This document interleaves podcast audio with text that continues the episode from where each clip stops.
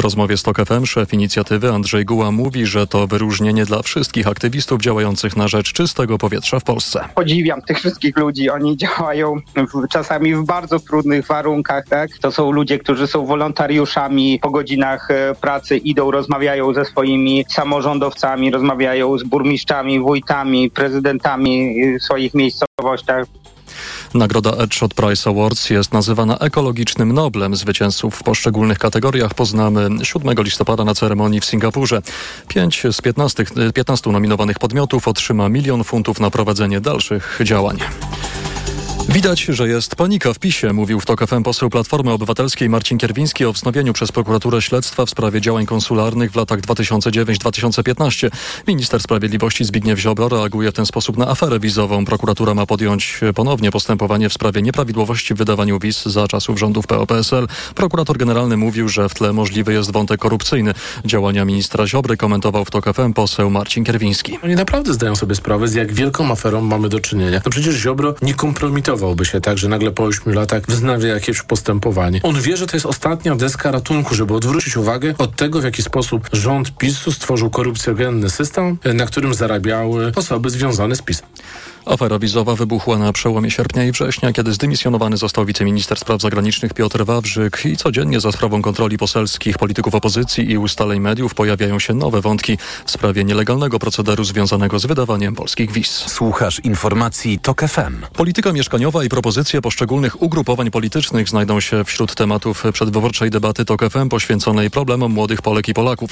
Zdaniem politologów najmłodsi wyborcy dostrzegają wciąż rosnące i niestabilne ceny zarówno w sklepach, jak i w innych sektorach i dlatego czekają na konkrety, a nie obudowane w piękne słowa obietnice. Te kwestie, choćby, choć mieszkalnictwa, one oczywiście pojawiają się w programie bloku lewicowego, ale one myślę, że nie wiążą się jeszcze z takim konkretem, który mógłby, który mógłby pociągnąć za sobą mm, istotną część elektoratu.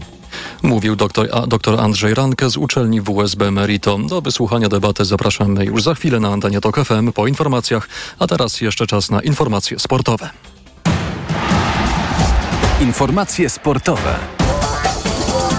Przemysław Pozowski, zapraszam od meczów Milano z Newcastle i Young Boys Berno Serbe Lip. Zaczęła się pierwsza kolejka piłkarskiej Ligi Mistrzów. Na razie po dokładnie godzinie gry mamy następujące wyniki. W Mediolanie Milan Newcastle 0 do 0, a w Bernie Young Boys kontra RB Lipskie 1 do 1. Dziś jeszcze o 21. Między innymi mecz kapitana naszej kadry Roberta Lewandowskiego, którego Barcelona zagra z Antwerpią.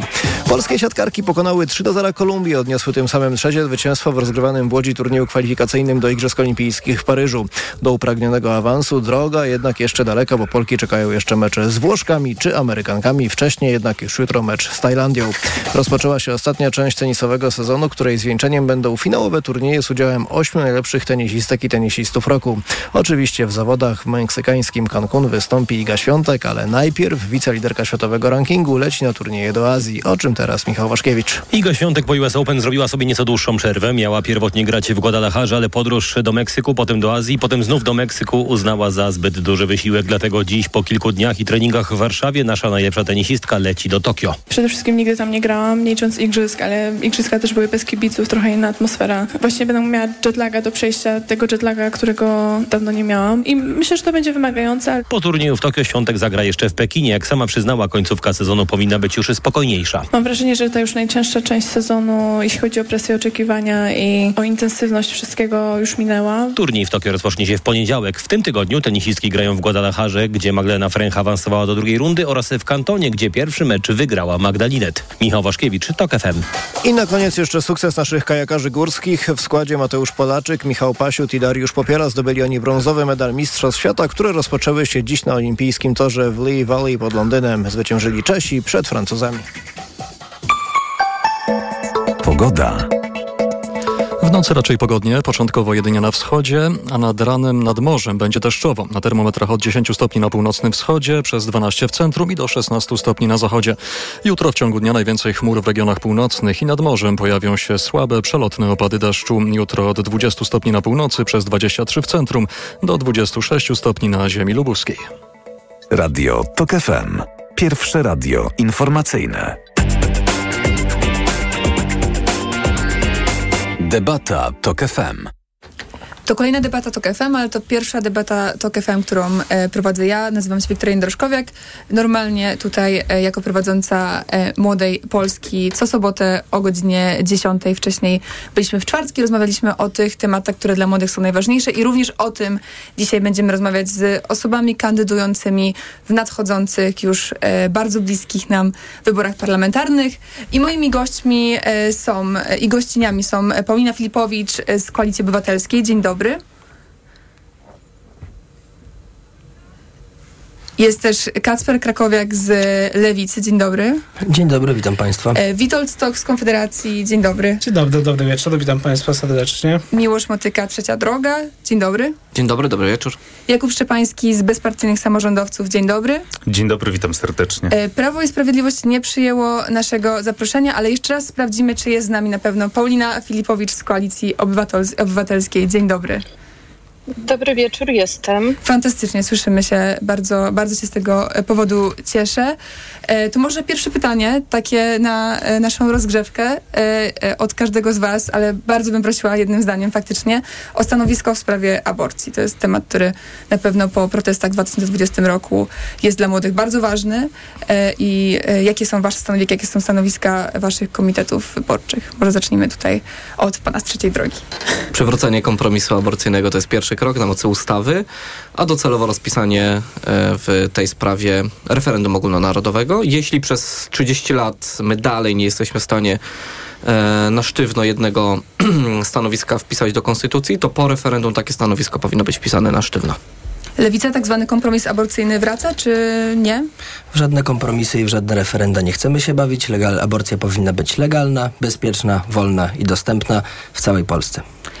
Koalicja Obywatelska, jedyna kobieta dzisiaj na naszej debacie, poza mną osobą prowadzącą. Tak, więc tutaj głos kobiecy Koalicji Obywatelskiej jest taki, ale również męski, bo to jest wspólne stanowisko Koalicji Obywatelskiej, że aborcja do 12 tygodnia ciąży będzie legalna w przyszłym rządzie opozycji demokratycznej, będzie bezpieczna, będzie dostępna i żaden szpital nie będzie mógł zasłonić się klauzulą sumienia i odmówić zabiegu aborcji, bo ta decyzja musi po prostu należeć do kobiety. Witold Stoch, Konfederacja. No ja uważam, że nie powinno się zmieniać obecnego prawa aborcyjnego. E, naszym zdaniem i moim zdaniem jako osoby wierzącej, mogę wprost powiedzieć, nie wstydzę się tego. E, każde życie jest e, święte, każde życie powinno być chronione i e, takie jest nasze zdanie, że nie powinno się wracać do tego tak zwanego kompromisu aborcyjnego. Są przesłanki, w których kobieta, lekarz może usunąć ciążę. Jest to na przykład kwestia zagrożenia życia kobiety i uważam, że prawo w tej kwestii nie powinno się zmienić. To dopytam jeszcze o przesłankę dotyczącą gwałtu. Co, co wtedy? E, no jest to czyn zabroniony i zgodnie z obecną e, ustawą e, można wtedy przerwać ciążę. I Jakub Szczepański, bezpartyjni samorządowcy, stanowisko w sprawie aborcji wasze. Tak, tutaj trzecia droga jest spójna ze stanowiskiem bezpartyjnych samorządowców, czyli przywrócenie kompromisu aborcyjnego i ja też dodam, że uważamy również, że tabletka dzień po bez, bez recepty jak najbardziej tak. Dziękuję Wam bardzo. To było takie rozgrzewające pytanie na, na sam początek, bo e, to, o czym chciałabym dzisiaj faktycznie porozmawiać, to tak jak zapowiadaliśmy wcześniej, te kwestie, które dla młodych są faktycznie najważniejsze, czyli z jednej strony mieszkalnictwo, z drugiej strony zdrowie psychiczne i e, wszystkie problemy, kryzysy, które się z nim wiążą. E, ale jeszcze zanim to dopytam Was o to, jakie jest takie jedno, i tutaj bardzo podkreślam, że faktycznie jedno najważniejsze wyzwanie dla młodych, którym jakby wy chcecie zająć się w pierwszej kolejności. Już niekoniecznie wy jako komitety, ale wy konkretnie jako, jako kandydaci em, chcący zostać posłami i, i posłankami w najbliższym parlamencie. Może zaczniemy tym razem od Pauliny Filipowicz, Koalicja Obywatelska, która kandyduje z numeru e, 6 w 12. 12 w Gdańsku. Przepraszam cię, z numer 12 w Gdańsku, Koalicja Obywatelska, Paulina Filipowicz. E, Dzięki, Wiktoria. E, Jeśli miałabym wybrać jeden postulat, którym się zajmę, no to ze względu też na mój zawód. Jestem psycholożką, więc będę postulować, żeby w końcu kryzys zdrowia psychicznego był zaopiekowany um, i psychiatria dziecięca funkcjonowała, bo w tym momencie właściwie nie funkcjonuje. No i w jaki sposób e, faktycznie chcemy zająć się tą, tą psychiatrą dziecięcą, to już usłyszymy za moment, gdy przejdziemy faktycznie do tematu zdrowia psychicznego. E, Kacper Krakowiak, jedna rzecz, którą zajmiesz się po wejściu do parlamentu? Dla mnie najważniejszą rzeczą jest roz, rozwiązanie problemu dostępności mieszkań i to, co postuluje Federacja Młodych Socjaldemokratów i ja jako jej przewodniczący, y, poszerza program i pogłębia program Lewicy. Y, uważamy, że oprócz rozwiązania problemu dostępności mieszkań na poziomie strony podażowej, czyli wybudowania 300 tysięcy mieszkań, to, co powinno się wydarzyć, to to, o czym mówiłem już wielokrotnie, czyli to, co ja nazywam ustawą ratunkową i ustawa ratunkowa będzie dotyczyła ograniczenia cen najmu na rynku prywatnym. Miłosz Metykaj, trzecia droga, jedno wyzwanie. Patrzę na kolegę z lewicy, bo tutaj jeśli chodzi o te wyzwania i problemy, to ten temat jest wspólny. To jest zdecydowanie dostępność do mieszkań. Może nie na wynajem, ja uważam, że na własność, bo młodzi dzisiaj pracują bardzo ciężko i już w wieku 30, 30 kilku lat po osiągnięciu wieku, który no, powinien im gwarantować to mieszkanie na własność, powinno im być to mieszkanie dostępne. Jest mieszkanie i zarówno prawem, i też towarem, i państwo powinno w tej sprawie e, przedstawić takie mechanizmy, które e, tą, tę dostępność do tego ułatwią. A zdanie do poprzedniego tematu, jeśli chodzi o referendum w sprawie aborcji, to jeszcze niedawno postulowała go lewica.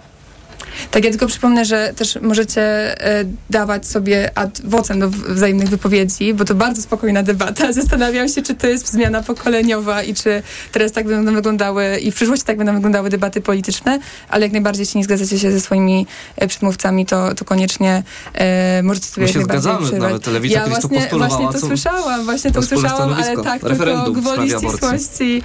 E, tylko to podkreślę, że jak najbardziej możecie sobie e, może nie przerywać, ale na pewno możecie odnosić się do tego, co mówicie. Więc e, wróćmy do Konfederacji. E, jaka jest ta, ta, takie pierwsze twoje e, osobiste wyzwanie, którym chciałbyś się zająć w jest, Sejmie? Mm-hmm. Jest to może temat e, szeroki i ogólny, ale tak jak my w Konfederacji mówimy, proste i niskie podatki. Ja sam jako członek Biura Prawnego Konfederacji przygotowałem już kilka ustaw, które obniżają podatki, między innymi na paliwo, czyli ustawa Tanie Paliwo, Troszkę z tej ustawy ukradł sobie PiS, ale to nie były na tyle mm, głębokie reformy, zmiany podatkowe w zakresie e, paliw i nie były to też e, na stałe zmiany. E, więc e, nasza ustawa Tanie Paliwo, także dobrowolny ZUS dla przedsiębiorców, zwłaszcza tych e, młodych, którzy może już nie wierzą w to, że będą mieli kiedyś emerytury z ZUS-u i chcą po prostu w inny sposób oszczędzać te pieniądze, które musieliby przeznaczać na składkę w ZUS-ie. No i w tym pakiecie prostych i niskich podatków jest też także na przykład likwidacja 15 podatków, które są to zbędne, na przykład podatek od psów, czy, czy podatek e, od spadków, który nasz e, prezes Sławomir Mencen nazwał trochę kontrowersyjnie podatkiem od, od gejów, ale ja wolę, żeby to był podatek od spadków, tak? E, bądźmy, bądźmy tutaj uczciwi, taka jest nazwa ustawowa, podatek od spadków. Czyli to nie będzie podatek od mm. gejów? No, mi się wydaje, że lepiej mówić podatek od spadków, ale rozumiem o co, o, rozumiem, o co chodziło. Czy nie zgadzasz się z prezesem partii? Nie, no zgadzam się. E, wiem o co mu chodziło, ale ja wolę używać tego e, stwierdzenia, że to jest podatek od spadków. No bo to, co koledzy mówią, ja się zgadzam. Dostęp do mieszkań jest ważnym problemem, ale moim zdaniem właśnie e, ta dostępność do mieszkań też jest większy, jeśli Polacy będą zarabiać więcej, a jak będą mniej oddawać żeby państwu w podatkach, no to będą mieli więcej we własnych, we własnych kieszeniach. To jeśli mógłbym spytać, Lewica. jeśli mógłbym spytać, to czy w takim razie oznacza to, że stanowisko pana jest odmienne w kwestii stanowisk, które dotychczasowo Konfederacja postulowała, jeżeli chodzi o osoby LGBT+, i zamierza pan yy, zmierzać politycznie w kierunku tego, żeby jednak prawa gejów były w tym kraju respektowane? Nie rozumiem za bardzo tego, no nam chodzi o to, żeby nie było podatku od spadków. E, nie wiem, dlaczego tutaj jest e, LGBT w to, w to mieszane. No to pan pierwszy powiedział o, e, o podatku gejów, to ty pierwszy no to, to dobrze, to dobrze dla, dla, dla osób, tak, które mają Może Konfederacja zaproponuje w tak? ramach zwolnienia z właśnie związków partnerskich e, od tego podatku. Ciekawy, Może to jest ważne. To ciekawa, ciekawa ewolucja Konfederacji, która wyszła w tej debacie. No dla na pewno wrócimy do wątku osób LGBT jeszcze dla nas w tym jest ważniejsze też, żeby miały więcej pieniędzy w Ale teraz zostajemy jeszcze przy tych, zostajemy jeszcze teraz przy tych wyzwaniach, bo mamy jeszcze Jakuba Szczepańskiego, który też na pewno o swoim wyzwaniu chciałby kilka słów powiedzieć. Tak. Pierwsze wyzwanie wyzwanie, którym zajmiesz się po wejściu do Sejmu. grzecznie siedzę, słucham tutaj. E, Szanowni Państwo, ja zawsze to powtarzam, kiedy słucham przedstawicieli Konfederacji. E, Nie wierzcie Państwo w proste rozwiązania skomplikowanych e, problemów. Podatki są potrzebne, za coś trzeba utrzymywać ochronę zdrowia, za coś trzeba budować drogi, za coś jest potrzebny system, budowanie systemu społecznego, także naprawdę Ale przez tą kampanię... Oczywiście, ja już i żeby było... No to ja odpowiem od żeby ten razu koloryt, może, że żeby- przecież te ale podatki zostaną. Nie przerywajmy Zostanie dużo podatków. Nie przerywajmy sobie, ja spokojnie siedziałem i słuchałem też pani z Koalicji Obywatelskiej, która chce się zająć psychiatrą dzieci i młodzieży. Pamiętajmy, że ostatnie 16 lat to są rządy Platformy i, i PiSu i ta psychiatra dzieci i młodzieży wtedy również upadała. To my, bezpartyjni samorządowcy w Sejmiku Województwa Lubuskiego wprowadziliśmy uchwałę, która ma zachęcać młodych lekarzy do wybierania tej specjalizacji poprzez system dopłat. Chciałem powiedzieć, że to jest jeden z moich głównych priorytetów, także mam nadzieję, że mm, uda nam się z panią z Koalicji Obywatelskiej w przyszłym parlamencie nad tym wspólnie popracować, bo oczywiście trzeba budować tutaj porozumienie co do tego tematu, ale moim takim priorytetem również jest samorządowa opieka zdrowotna, tak żeby to samorządowcy na swoim terenie mogli się zajmować szpitalami. Oni znają problemy szpitali, oni znają problemy regionów i najlepiej będą dysponowali tymi środkami dla szpitali, więc to będzie taki mój Czyli mamy już pierwsze, e, pierwsze przestrzenie do współpracy e, pomiędzy, e, pomiędzy wami, pomiędzy kandydatami i kandydatkami. Wrócimy za sekundę i zaczniemy się już, e, pochylimy się już nad tymi faktycznymi tematami naszej dzisiejszej debaty, czyli nad zdrowiem psychicznym i mieszkalnictwem. Debata TOK FM. I wracamy do debaty. E, Dzisiaj taka młodopolska debata, w której e, naszymi gośćmi, naszymi gościnami są kandydaci i kandydatka na posłów. Większość z nich startuje po raz pierwszy, ale nie wszyscy. E, Mamy e, też w studiu e, Miłosza Motykę z Trzeciej Drogi oraz Witolda Stocha z Konfederacji, którzy startują po raz drugi. Czy wcześniej też się zdarzyło? To po raz drugi. Po raz drugi, fantastycznie. No właśnie, jak jest, z tą, jak jest z tym mieszkalnictwem? Bo mam wrażenie, że to jest, czy to, to, to, jest ten temat, który tak naprawdę już poruszyliście dwukrotnie w, w, tej, w tej debacie, bo zarówno tutaj i Trzecia Droga, i Lewica z, e, jakoś widzicie to jako to wyzwanie, które jest najważniejsze. No i właśnie zastanawiamy się nad tym, czy to jest tak, że jest w ogóle przestrzeń do współpracy pomiędzy komitetami, jeśli chodzi o, o, o mieszkalnictwo, jeśli chodzi o to, jak możemy rozwiązać ten problem, no bo przypomnijmy sobie, że według tych najnowszych, e, według tych najnowszych badań widzimy, że faktycznie jest tak, że młode osoby po prostu nie są w stanie tych mieszkań sobie ani wynajmować, ani kupować, a ten najnowszy pomysł rządowy, pomysł na, na kredyt za 2% totalnie nie zdaje egzaminu. Ale to jest problem, który wpływa generalnie na całą gospodarkę, a też przecież wpływa na kwestię demografii. Bo to nie jest tak, że młodzi chcą mieć własne mieszkanie, bo sobie chcą pomieszkać, bo im się nudzi z rodzicami i generalnie fajnie by było jednak wejść do własnego M, tylko chcą po prostu założyć rodzinę, chcą mieć własny kąt, chcą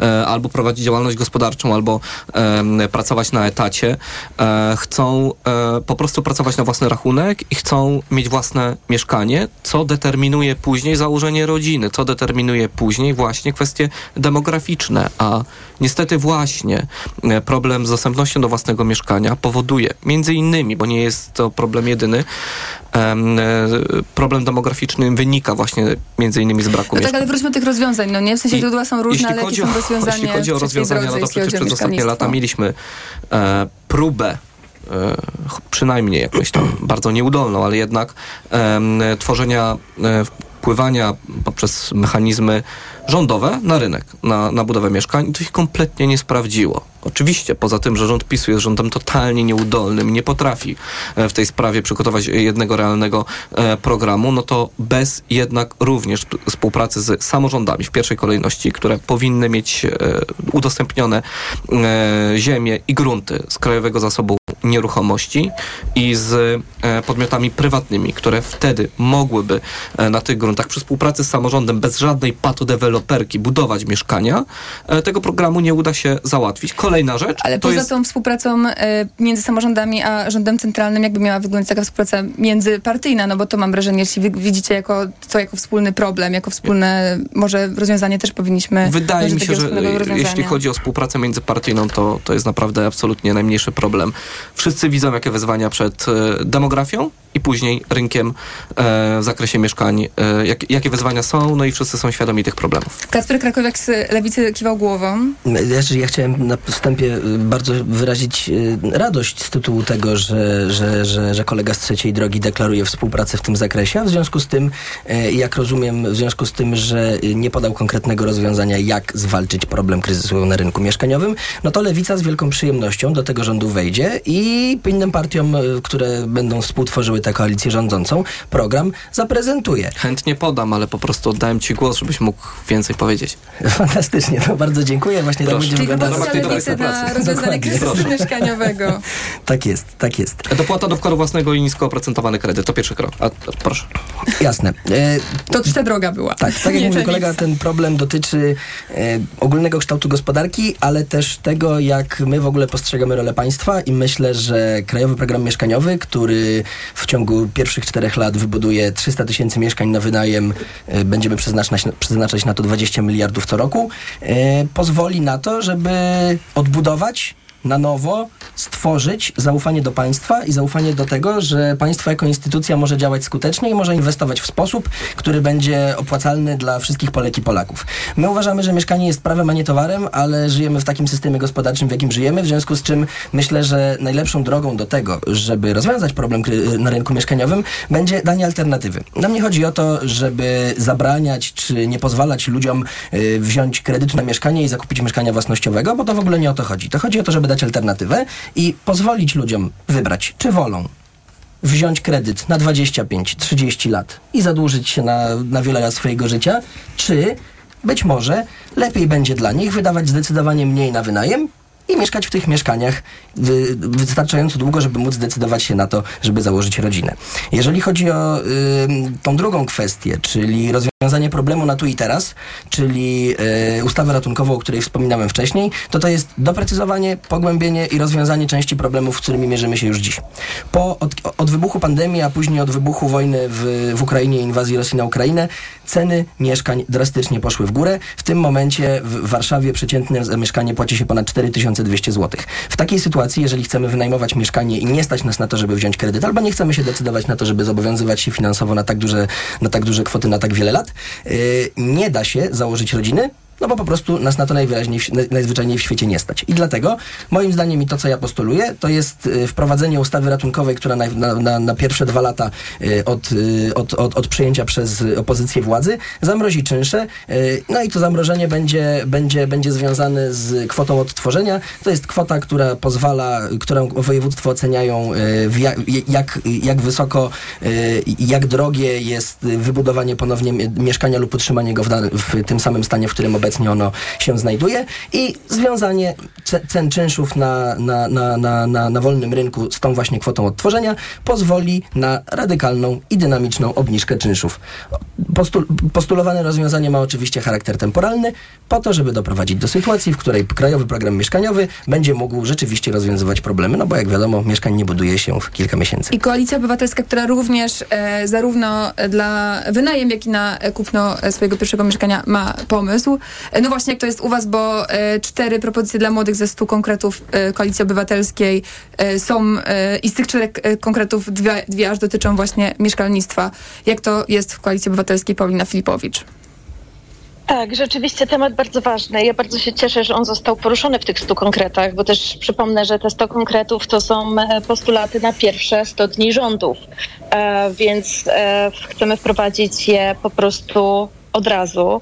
E, jeśli chodzi o mieszkania dla młodych, 600 zł dopłaty na wynajem mieszkania właśnie dla młodych. Jeśli chodzi o kwestię e, zakupu mieszkania, o czym Wiktoria powiedziałaś, to oprocentowanie 0% na zakup pierwszego mieszkania. Ale tu są też ważne inne kwestie. To, aby w Polsce powstało więcej mieszkań, to tak naprawdę musimy uwolnić te grunty spółek Skarbu Państwa i Krajowego Zasobu Nieruchomości. E, No a zwłaszcza te, które trafiły do KZN na potrzeby programu Mieszkanie Plus. E, Wszyscy wiemy, tutaj nie musimy chyba sobie tego tłumaczyć, jaką katastrofą okazał się ten e, program. Ale to, co, o czym my mówimy, jeśli mówimy o mieszkaniach, jako Koalicja Obywatelska, to także o tym, żeby przeznaczyć e, 10 miliardów złotych na rewitalizację i remonty pustostanów e, w zasobach po prostu samorządów. Ale też, żeby przeznaczyć środki na dofinansowanie nowych projektów e, TPS, e, no i też remont i takie powiększenie miejskich zasobów mieszkaniowych. E, Wiemy, że sytuacja, kryzys mieszkaniowy jest bardzo złożony. Ja myślę, że to są takie konkrety, które rzeczywiście są do zrobienia szybko, na tu i teraz. Ale też wiemy, że kryzys mieszkaniowy trwa od lat i potrzeba takich systemowych działań. E, Bardzo mi się podoba, jak Kacper Krakowiak mówi o kryzysie mieszkaniowym, więc cieszę się, że tutaj e, możemy o tym mówić i że Kacper tutaj jesteś. Bezpartyjni samorządowcy, co zrobimy z mieszkaniówką? Wynajem, kupno, czy może po prostu zostawimy tak, jak jest? Tak, to wszystko y, pięknie brzmi, pięknie się to słucha. My musimy jednak mieć pewien racjonalny podział między rozdawnictwem, a tym, czym jest zdrowa gospodarka. My się wszyscy o tym przekonaliśmy, czym jest chora gospodarka w momencie, w którym te stopy procentowe zaczęły iść tak bardzo w górę, jak e, prezes Narodowego Banku Polskiego e, przypomniał sobie, że, że trzeba podnosić stopy procentowe. Pamiętajmy, że jak była inflacja, przepraszam, jak była pandemia, to był lockdown, ludzie nie wydawali pieniędzy, kumulowali te pieniądze i później każdy ekonomista, przynajmniej taki, który powinien przewidywać, wiedział, że jak się lockdown skończy i skończy się pandemia i ludzie zaczną je wydawać, no to inflacja będzie rosła, do tego doszły tarcze, później jeszcze doszła wojna, a NBP co, nie wiedział o tym? No i dlaczego ja o tym mówię? Mówię dlatego o tym, że zdrowa gospodarka to jest taka gospodarka, w której ludzie mają pieniądze na ten zakup mieszkania i mają narzędzia finansowe do kupienia tego No mieszkania. ale to pewnie jeszcze trochę potrwa, zanim młode osoby będą faktycznie mogły w tej zdrowej gospodarce, którą, o której ty mówisz, y, żyć, Znaczy, żeby to mieszkanie ludzie mogły młodzi, kupić. ludzie młodzi bardzo dużo pracują, są też bardzo kreatywni zawodowo, jeżeli chodzi o rynek e, prywatny, ale nie tylko, bo oczywiście sektor A wciąż publiczny. połowa z nas do 35 roku życia mieszka z rodzicami. Dokładnie. Tak, ale chciałem też powiedzieć o ludziach, którzy pracują młodzi w sektorze publicznym. Tam te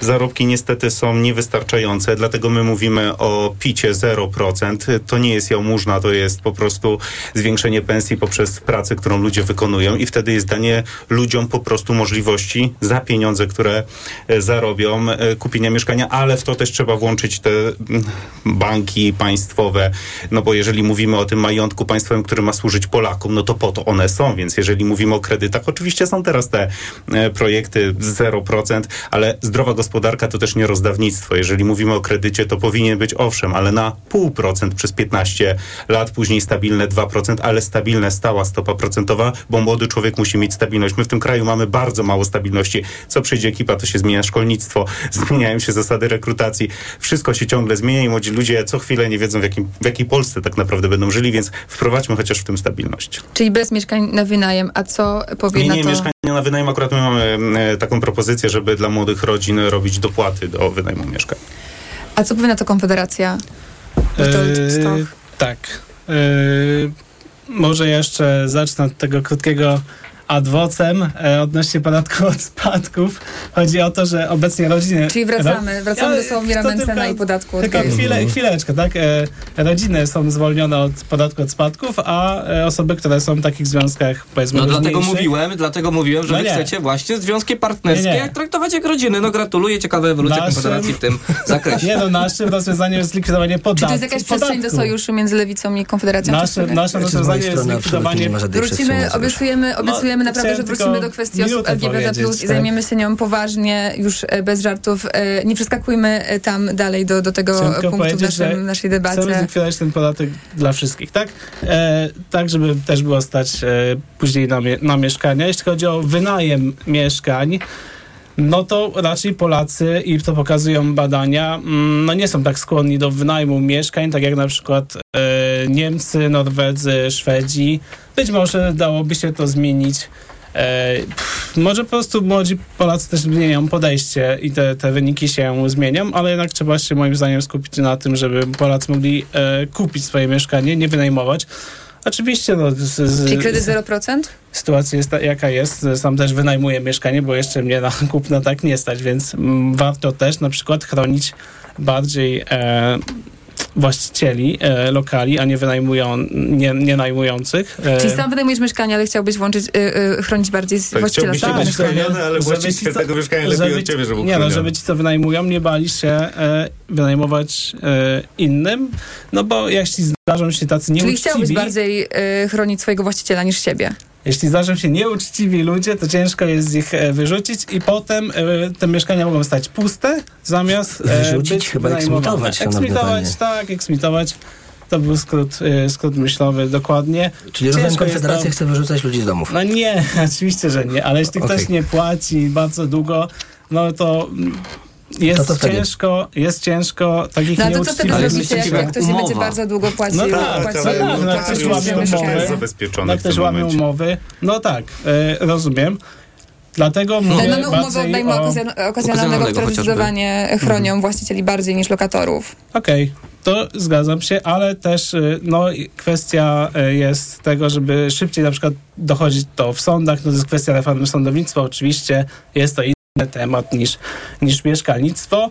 My mamy program dotyczący mieszkań, też opisany w naszym programie Konstytucja Wolności. Nazywa się Mieszkanie tańsze o 30% i tu mamy dokładnie wypisane, jak można obniżyć ceny e, A te mieszkań. 30% to jest czynsz, czy to jest e, już całościowa Nie, to jest już, to jest już budowa. To mieszkania? jest albo, albo zakupu mieszkania, albo koszt budowy domu, albo zakupu mieszkania. To, ja, no, to jest naprawdę dużo A czemu nie tekstu. o 50? Do przeczy- jest dużo tekstu do przeczytania. Tu po kolei e, nasi eksperci wypisywali, co może wpłynąć na obniżkę. Ale czy to jest tak, że wy e, widzicie problem w tym, że cen mieszkań jest za mieszkań? mało, że powinniśmy więcej ich budować? Tak, Bo tak, z tego, co ja wiem, to mieszkań faktycznie mamy najwięcej i w, e, w zeszłym roku, w zalewie w ubiegłym roku oddano najwięcej mieszkań od 50 lat, to było 250 tysięcy mieszkań oddanych. To Rozumiem, no ale jak widać, Czyli jest, jest, puste. a jak widać jest też e, jest to problem, że jest ich za mało. No tak jak pani redaktor wspomniała wcześniej, e, no dużo osób mieszka ciągle z rodzicami, Ale tak? przepraszam, bo ty robisz trochę zwiastu, mam takie wrażenie tej broszury. Mógłbyś jakbyś konkretne rozwiązanie w tej Ale sprawie. Ale co, no, beton będzie tańszy, no jak to chcecie zrobić? No to Bo ja akurat się... się... zapoznałem z programem Konfederacji i A nie wiem, co się spoileruj. w nim Czy znajduje. ja, a czy ja mogę, czy Muszę ja do mogę, niego zerkać. czy ja mogę Tak, dokończyć swoje, czy ja mogę dokończyć. dokończyć swoje zdanie? Tak, oczywiście. No i tak, e, uważamy, że potrzebne jest zwiększenie podaży, a nie popytu, dlatego byliśmy przeciwko kredytom 2%, kredytowi 0%.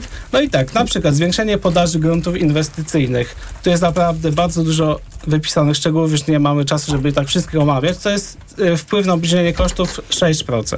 No tak, ale, e, Obniżenie ale, cen ale, materiału ale oraz program, kosztów pracy program Konfederacji 6%. jest w dostępny w, jaki internecie. sposób? Nie potrzebujemy, żeby pan go nam No dzisiaj tak. czytał. Ja pytałam bardzo wyraźnie o to, co, jak, co pan sądzi o tym, że mieszkań faktycznie na rynku jest dużo, ale wciąż nie, po prostu ich tam, na nas nie, No nas, na nie mało, nie bo stać. są, bo są e, no, koszty ich budowy. No, ja tutaj wymieniam właśnie, żeby taniej deweloperzy mogli te domy budować. Ale po co nam prostu. więcej mieszkań, jeśli oddajemy ich najwięcej w historii? No ale jeżeli ludziom jest i tak tych mieszkań za mało, no No to dlatego, że znaczy, po że, 3, 4, po 5 mieszkań, prawda? zna- znaczy, że no to znaczy, że ludzi nie stać, żeby je kupić. Tak? No to No tak, my to obniżymy nie- ceny mieszkań. Czyli jak I- będzie więcej mieszkań, to będą niższe ceny mieszkań, dzięki temu No ludzie tak mogli działa ekonomia, jak jest y, większa, jak jest więcej czegoś, to jest to No to tańsze. dlaczego tak? jeśli mamy rekordową kapitału? budowę, dlaczego jeśli mamy rekordowową budowę oddawania, e, rekordowe oddawanie mieszkań w zeszłym roku, dlaczego te mieszkania wciąż są takie drogie, najdroższe w historii? E, między innymi przez kredyt 2%. Przez y, pisowski kredyt 2%. Ale to jest sprawa od kilku miesięcy. a Badania w lipcu, w lipcu już y, były badania, które pokazały, że ceny mieszkań wzrosły po wprowadzeniu kredytu 2% do tego, ma- do tej maksymalnej stawki, do której państwo jeszcze płaci. Jest artykuł dostępny w internecie. Czyli jakby można były zobaczyć, droższe że- kredyty, a nie państwo nie dopłacało, to ceny by były niższe według ciebie? No, ciąg logiczny. No bo dopłaca. Miłosz Mhm. Motyka, Ceny są, droga. e, kredyty są tańsze. Więc mamy wysokie ceny mieszkań, więc Tak. odwrotnie, dlaczego Sprze- też były wysokie? Sprzedający podnosili te ceny, bo wiedzieli, że będzie większe zapotrzebowanie, bo ludzie dostaną kredyt od państwa. Czyli jeśli będziemy je budować, będziemy budować więcej mieszkań, to sprzedający będą zmniejszać te ceny? No będzie można by budować po prostu mieszkanie taniej. No i wtedy sprzedający sami w taki będzie altruistyczny można sposób będą taniej- sprzedawać je, w, e, je, je taniej niż, będzie niż można obecnie. taniej kupić. Jeśli będzie więcej mieszkań, będzie więcej e, na przykład firm deweloperskich, to będzie działała konkurencja i oni będą te ceny mieszkań obniżać. No tak, ale w Polsce obecnie pojawiają się coraz większe fundusze Kasper inwestycyjne Krakowiak. i w końcu niestety spotkała nas taka, zaczyna nas spotykać ta katastrofa, że coraz potężniejsi gracze wchodzą na polski rynek i skupują mieszkania właśnie pod inwestycje, więc jeżeli będziemy mieli więcej firm deweloperskich, to rozumiem, że właśnie o tych pan mówi. Znaczy rozumiem, że chce pan y, ograniczyć możliwość kupowania mieszkań i na przykład każdy powinien mieć jedno mieszkanie i nie będzie mógł zarabiać na wynajmie, tak? Nie, no tego absolutnie nie postuluję, chociaż podatek katastralny od y, czwartego mieszkania jest bliski mojemu sercu. Rozumiem. To było stanowisko Tego nie ma w programie Konfederacji, nie ma podatku katastralnego jakby. E, A jak rozumiem, jest to w e, programie Lewicy. E, To było stanowisko Konfederacji.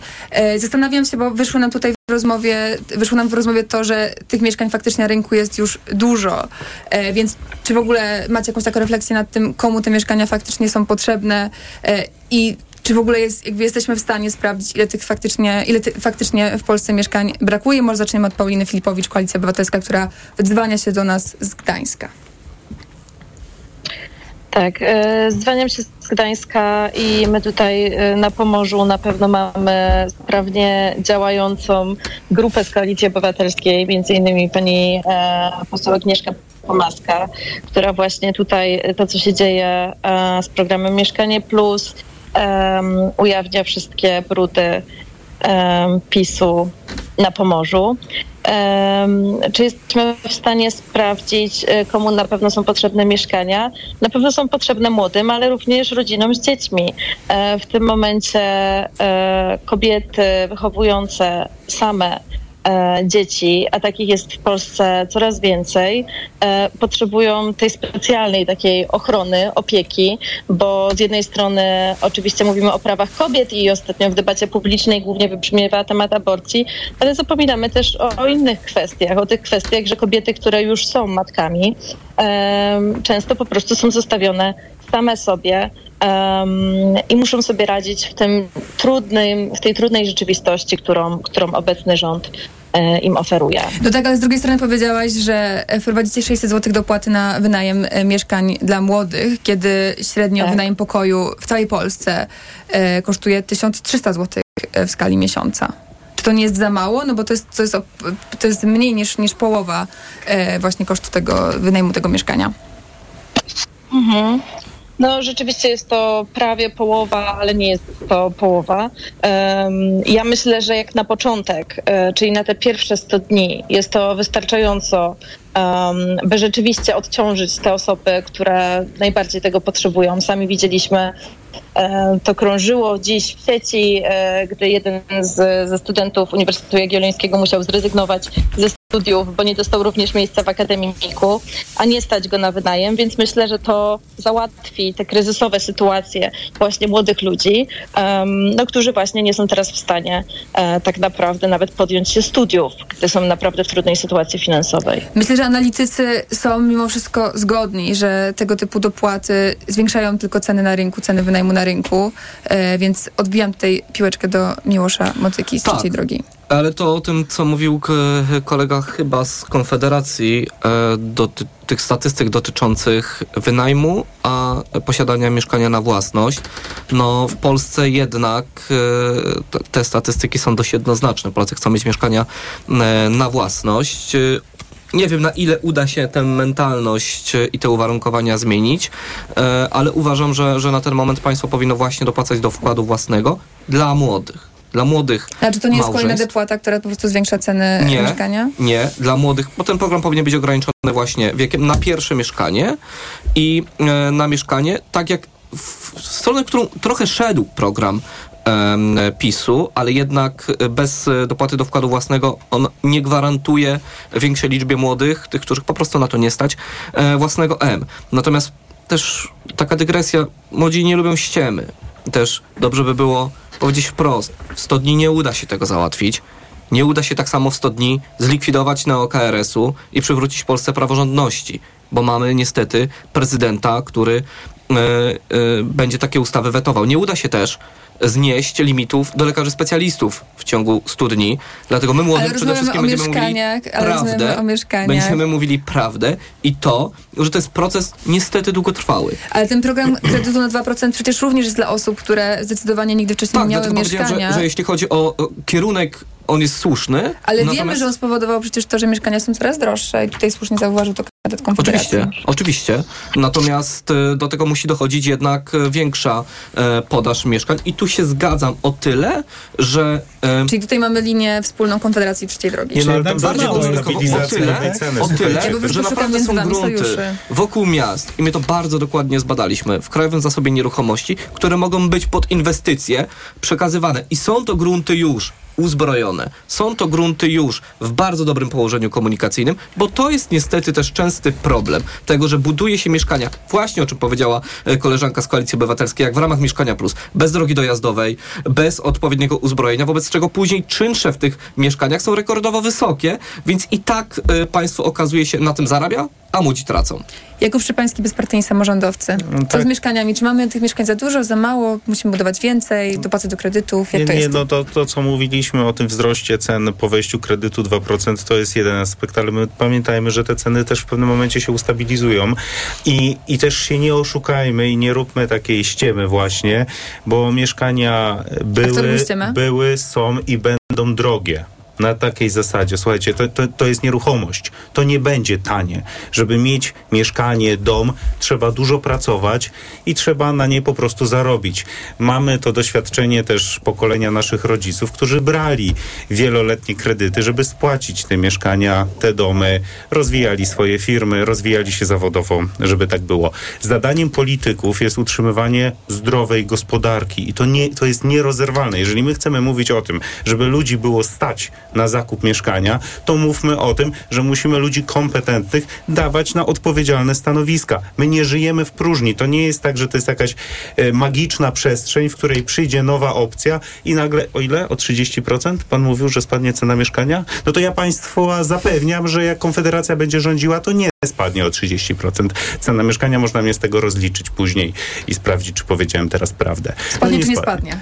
No, jest naszym, zdaniem, naszym zdaniem jest na to szansa. No oczywiście nikt nie mówi, że to będzie pierwszego dnia, czy nawet w te 100 dni. Czy jest, szansa? To nie jest obietnica, tylko szansa. Każda obietnica polega na tym, że chce ktoś coś zrealizować i jest na to szansa. Czy ktoś, y, każdy daje 100% gwarancji swoich o- No ja mam obietnic. nadzieję, że obietnice są o to, żeby dawać 100% gwarancji tych obietnic. No tak, Czy jednak oszukiwać no, wyborców No nie, no, no jest to obietnica. Na, z naszych wyliczeń wynika, że ceny mieszkań mogą spaść o 30%. Tak? E, no i my to... to pan nie pyta, my to musi pan chyba to wiedzieć, no. Jak tak My to- zapisali to w programie, to uznali, że tak. No tak, no, no tak, no tak, e, naszym zdaniem tak może być i chciałem na spokojnie powiedzieć, co się składa na to 30%. Poprzednio nie dane mi to było dokończyć. E, okazało się, że wszyscy mówią, że mieszkań jest e, za dużo, a jednocześnie Lewica chce budować mieszkania na, na wynajem. Nie wydaje mi się, że padło, że za dużo. Wydaje mi się, że E, padło, że jest ich dużo. W sensie, że oddajemy ich faktycznie dużo i w Dobrze. zeszłym roku rekordową No ilość. to ja powiedziałem, że jest dużo, ale za mało. No to, to chyba się zgadzamy, tak? E, kolega Miłosz mówił, że są te, te, te grunty. W ciągu ostatnich e, 20 lat do sektora prywatnego Ja trafiło się 5 zgadzam z milionów tym, tak? mieszkań. Ja się zgadzam z tym, że trzeba szukać tych e, miejsc, e, gdzie można budować mieszkania. Można uwolnić te grunty pod inwestycje. E, Tak jak mówiłem, obniżyć koszty materiałów i pracy, no i poluzować e, także wymogi techniczne, czy odbiurokratyzować proces inwestycyjny. I na to składa się procent po procencie, jest to u nas wypisane dokładnie, na to składa się to, to 30 e, procent, a co do budowania mieszkań prze, przez państwo, no to e, i Platforma i PiS także próbowały budować e, te, te, te mieszkania. No i Mieszkanie Plus, e, 19 tysięcy mieszkań powstało, było zapowiadane, zapowiadane 100 tysięcy. No oczywiście fajnie, jakby Lewica te mieszkania wy, wybudowała, ale przykłady historyczne pokazują, że jest to ciężkie, no i że PiS To ja tylko dopytam o to polu- 19 tysięcy, a poluzowanie obiecał 100 wymogów technicznych i zaraz oddam głos No właśnie e, o to- kolegom kandydatom. O to chciałem właśnie dopytać. Znaczy, wy Aha. chcecie zrezygnować z pozwolenia na budowę w konkretnych miejscach, czy chcecie zrezygnować z, y, nie wiem, y, pozyskiwania informacji o środowisku? Z jakiego z tych y, y, dokumentów chcecie zrezygnować? E, Jest dużo, a będzie jeszcze więcej także regulacji unijnych, między innymi dyrektywa EPDB. No i my chcielibyśmy, żeby tu był A kon- ten Nie, nie, nie, nie, nie. Ja mówię o tych, które są teraz. Jako inżynier środowiska No chciałbym o ale to one dopytać. wejdą, one wejdą w życie i Nie, ja mówię o tych, które wpłyną- są teraz. One także wpłyną na nasze, na ceny mieszkań, tak? Odbiurokratyzowanie. Jakie teraz? Które chcecie znieść? No tak, tu jest tak. Brak wymogu uzyskiwania decyzji o środowiskowych uwarunkowaniach dla inwestycji mieszkaniowych realizowanych na obszarach objętych miejscowym planem zagospodarowania przestrzennego. Odsyłamy do programu no, ja nie jestem, ja nie, jest, ja nie jestem specjalistą od budowy mieszkań. No, nie dlaczego się... partia pana go wysłała Ale na to na nie tą odpowiedziałeś debatę? powiedzieć po prostu, co Jestem ty o tym uważasz jako No reprezentant ja uważam- Konfederacji. O to ja chodzi, uważam, nie? że to jest- to jest że to jest promocja możliwe, broszury. tak? No, zwiastun nie, mamy ale tutaj tu broszury. Tak, dla wszystkich osób, które nas w tym momencie nie oglądają, chciałbym tylko zaznaczyć, że kolega z Konfederacji za każdym razem, kiedy otrzymuje pytanie, sprawdza w książeczce z programem dokładnie, co tam się w nim znajduje No i następnie przystępuje do jest, recytacji. ale to jest okej, No chyba tylko lepiej problem, niż gadać problem jest bzdury, szerszy. tak? Problem jest szerszy. No właśnie w tym programie są zapisane bzdury. Bo próba zniesienia zasad dotyczących chociażby kwestii uwarunkowań i wpływu oceny regulacji danych na środowisko jest po prostu horrendum. Bo niestety dzisiaj żyjemy na świecie, które y, każda inwestycja ma gigantyczny wpływ na to, czym oddychamy, na to, jak wygląda to środowisko w naszym najbliższym otoczeniu i całościowo. I tak nasze inwestycje i wpływ człowieka na klimat miejsce ma. I Konfederacja bzdurami w swoim programie tego po prostu nie jest w stanie zanegować. Ja nic takiego nie powiedziałem. Ale do tego prowadzą te zapisy. Do tego prowadzą te zapisy. Tam mnie Po co to chcecie w takim razie?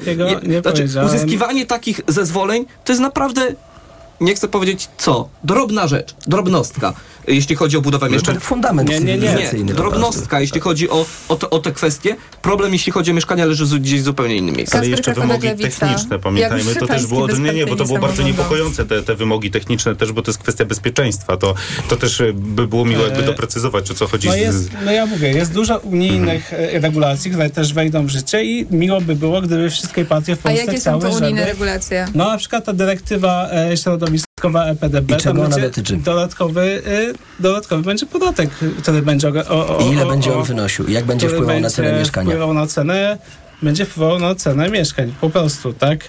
E, Po, pro- ale po prostu, co to będzie- znaczy po prostu? Jeżeli będzie wpływał w wysokości 5 zł od metra kwadratowego, to rozumiem, że to też jest według Konfederacji poważny problem, którym trzeba się zająć natychmiast. No nie, no około 6, 6% z tych ograniczeń, znaczy z tego, y, z tego spadku ceny mieszkań to jest około to 6%, 6-10%, tak. Nie wchodźmy w te szczegóły. Mhm. E, Mam wrażenie, że bardzo e, utknęliśmy przy budowie mieszkań, a ja zastanawiam się, czy możemy jeszcze na sekundę wrócić do e, tych mieszkań, które są potrzebne na wynajem. Młode osoby, tak jak mam wrażenie, że wszyscy nasi kandydaci i nasza kandydatka dzisiaj w studiu zauważyli, że faktycznie jest tak, że młodych na te mieszkania nie stać. Więc jeszcze bardzo krótko mieszkania na wynajem. Kasper Krakowiak, Lewica. Co z nimi? Czy one są jakimś priorytetem, czy, czy nie? I czy jak, jakie macie stanowisko w tej sprawie? Tak, oczywiście, że są priorytetem i tutaj chciałbym na chwilę y, przystopować dyskusję i wrócić do kilku kwestii, które padły. Pierwszą z nich będzie to, co powiedział kolega z bezpartyjnych samorządowców, mówiący o tym, że mieszkania będą drogie. Tak, mieszkania na wynajem są i będą drogie, bo koszt wyprodukowania takiego dobra najzwyczajniej w świecie nie jest niski. Odnosząc się do tego, co mówiła koleżanka Paulina z Koalicji Obywatelskiej, to bardzo cieszę się i chciałbym wyrazić naprawdę ogromną radość z tytułu tego, że Platforma Obywatelska y, zauważyła problem i również zdecydowała się, tak jak i Lewica, włączyć do swojego programu tak zwany fundusz remontowy, który miałby być spożytkowany na rewitalizację i odnowienie mieszkań, które znajdują się w zasobie samorządowym, a które obecnie są pustostanami. Wszyscy kandydaci i kandydatka natomiast mówili o dopłatach różnego rodzaju, czy to o kredytach, czy to yy, o kredytach dla młodych, czy to 600 zł i tak dalej, i tak dalej. A wydaje mi się, że w toku tej dyskusji, która miała dzisiaj miejsce, ustaliliśmy jedną fundamentalną rzecz, mianowicie dopłaty nie działają. Dlaczego dopłaty nie działają? Otóż dopłaty nie działają z, tego, z tej prostej przyczyny, że kiedy wchodzi państwowa dopłata, no to wtedy mm, przedsiębiorcy, deweloperzy, wolny rynek dostosowuje się swoją cenę po prostu do tej dopłaty i jak będzie dopłata 600 zł, no to wolny rynek podniesie ceny dobra o kolejne 600 zł, no bo nie ma najmniejszego problemu w tym, żeby taki, y, te, te darmowe pieniądze Czyli po prostu leżące na ulicy y, kapitalizować. Moim zdaniem nie powinniśmy dopłacać y, ani do kredytów, ani do najmu, tylko powinniśmy zajmować się tym, żeby mieszkania były tanie i żeby była opcja również mieszkania wynajmować.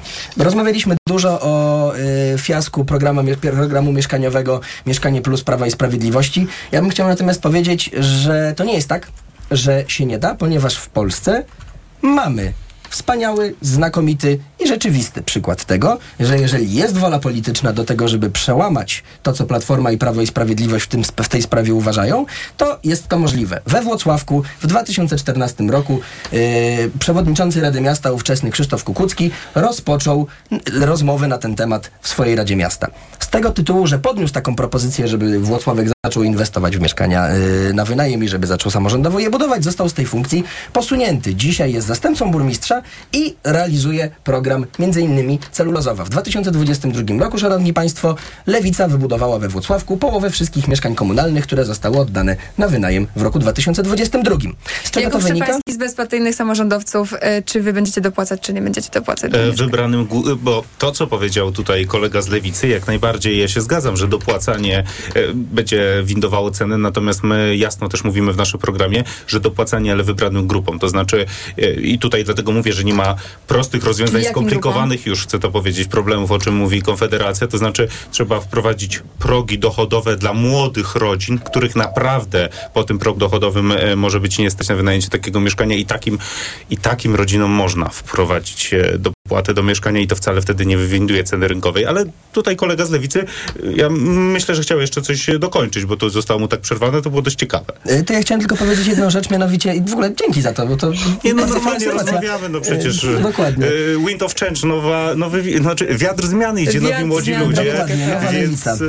e, nie, nie tylko lewica, ale. Y, To ja tylko jedno zdanie powiem i skorzystam z tej możliwości też, żeby prawda, pozwolić wszystkim innym dyskutantom i dyskutantce zabrać y, kolejne głosy, że y, cena za metr kwadratowy wynajmu mieszkania we Włocławku, tego, który został wyprodukowany na, przy ulicy Celulozowej w ramach projektu finansowanego przez BGK, y, wynosi 11 zł i 95 zł czynszu. I moim zdaniem, gdybyśmy wprowadzi, doprowadzili do sytuacji, w której mieszkania od czynszu w tej kwocie byłyby dostępne w całej Polsce, to wtedy problem z kredytami, z mie- mieszkaniem na własność i tak dalej byłby dużo mniej istotny, a wszystkie te rzeczy, o których mówił kolega Miłosz, z którymi ja się w sumie zgadzam, no bo to jest jakiś społeczny problem, prawda, że mamy taką kulturę, że mieszkania chcemy mieć na własność, gdyby pojawiła się prawdziwa alternatywa, a jako Lewica już pokazaliśmy we Włocławku, że się ta, to być może udałoby się to w Polsce zmienić. Więc skoro, skoro e, zgodziłem się tą, e, tą swoją chwilę jeszcze oddać koledze z. Lewicy, chciałem tylko, chciałem tylko dodać, że pamiętajmy też o takim pomyśle jak pa partnerstwo publiczno-prywatne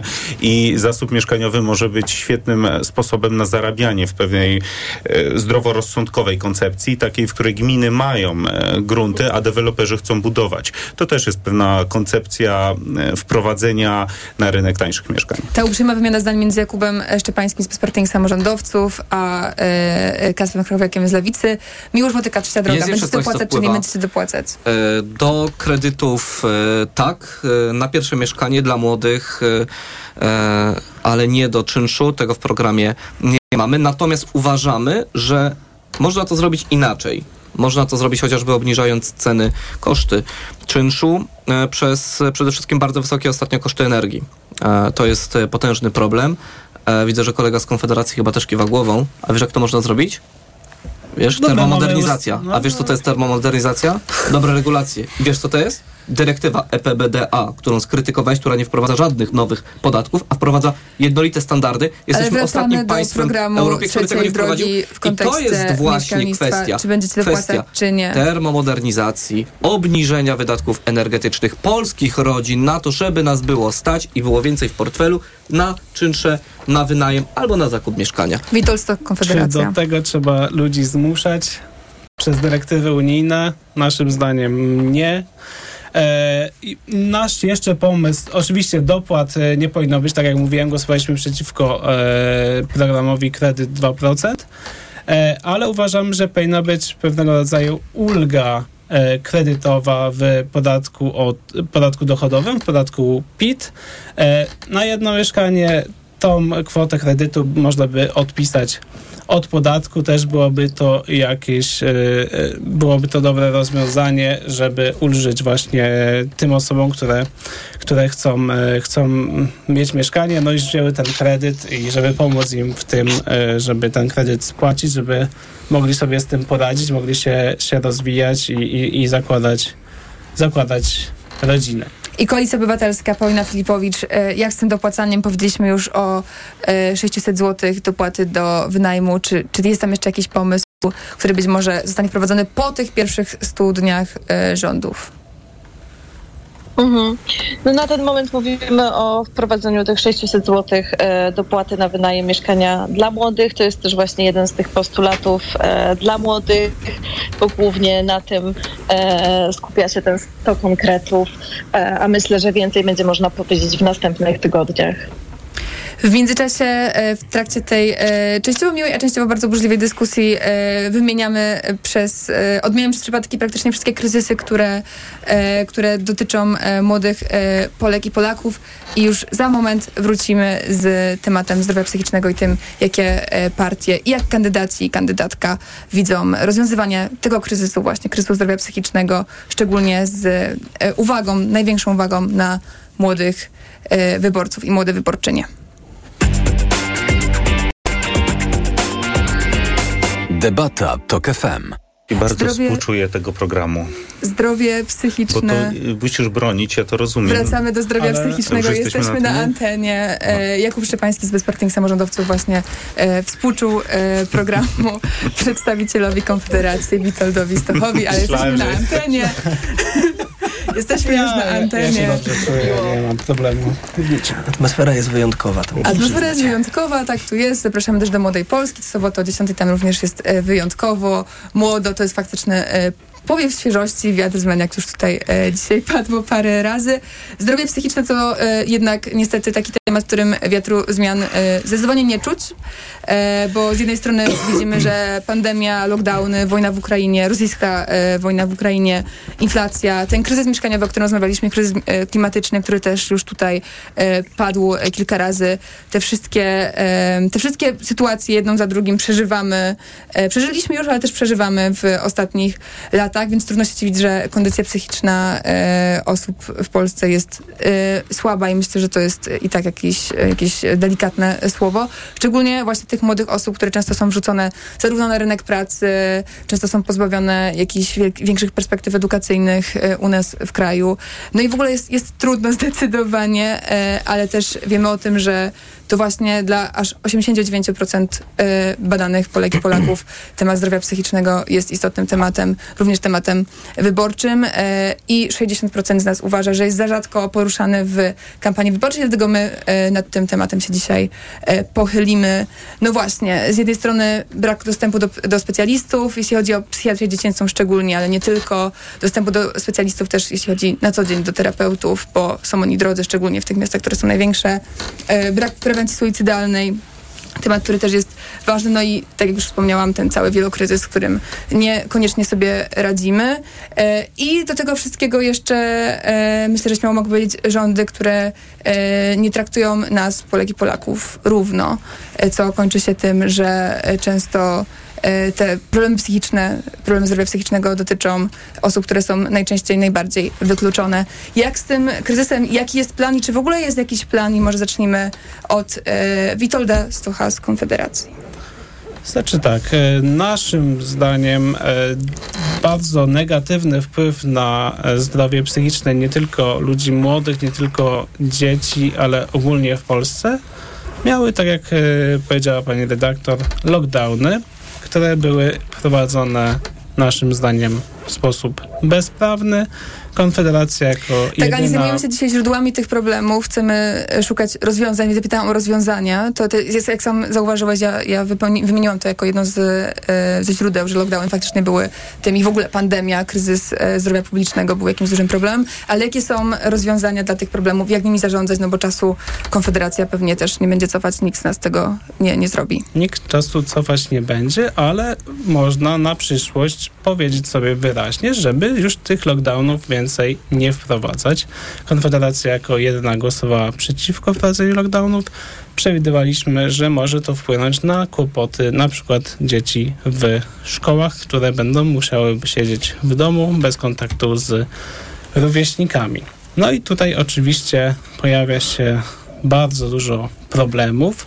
E, oczywiście zdrowie młodych ludzi jest bardzo, e, zależy od e, sytuacji w rodzinach. No i tutaj oczywiście politycy nie są od tego, żeby decydować, jak ma wyglądać życie w danych rodzinach. To jest kwestia odpowiedzialności e, rodziców, kwestia odpowiedzialności osób, które są, są w rodzinie. No Druga tak, ale w jaki sposób to- chcecie poprawić faktycznie tą sytuację zdrowia publicznego, też po Druga prostu jeśli chodzi kwestia o zdrowie to- psychiczne? Druga kwestia to zdrowie publiczne.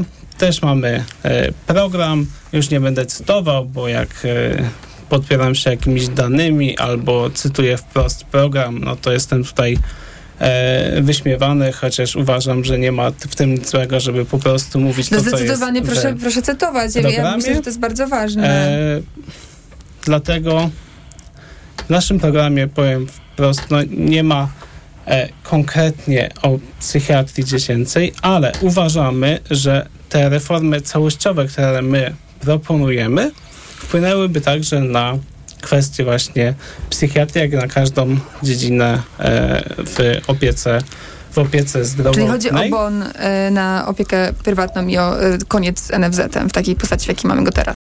E, koniec z monopolem NFZ-u. Chcemy, żeby było wielu ubezpieczycieli i tak jak uważamy, że konkurencja na przykład na rynku mieszkań jest potrzebna, ta konkurencja na rynku usług medycznych jest potrzebna. To jest system, który funkcjonuje na przykład w Niemczech.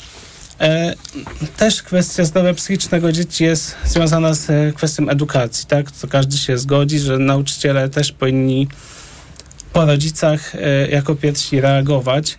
No a nauczyciel też musi być e, dobrze opłacony, e, musi nie mieć do wypełniania masy papierków, żeby mógł się skupić na dzieciach, na I to, pań- kontakcie to z dziećmi. Państwa zdaniem rozwiąże kryzys zdrowia No psychicznego. i tutaj też jest kwestia To całej naszej, naszej reformy właśnie e, edukacji, która też jest związana z bonem, też z większym urynkowieniem. Wydaje mi się, jakby było więcej szkół, na przykład, w których byłoby e, mniej dzieci w klasach, też nauczyciel mógłby się skupić na, na konkretnym dziecku.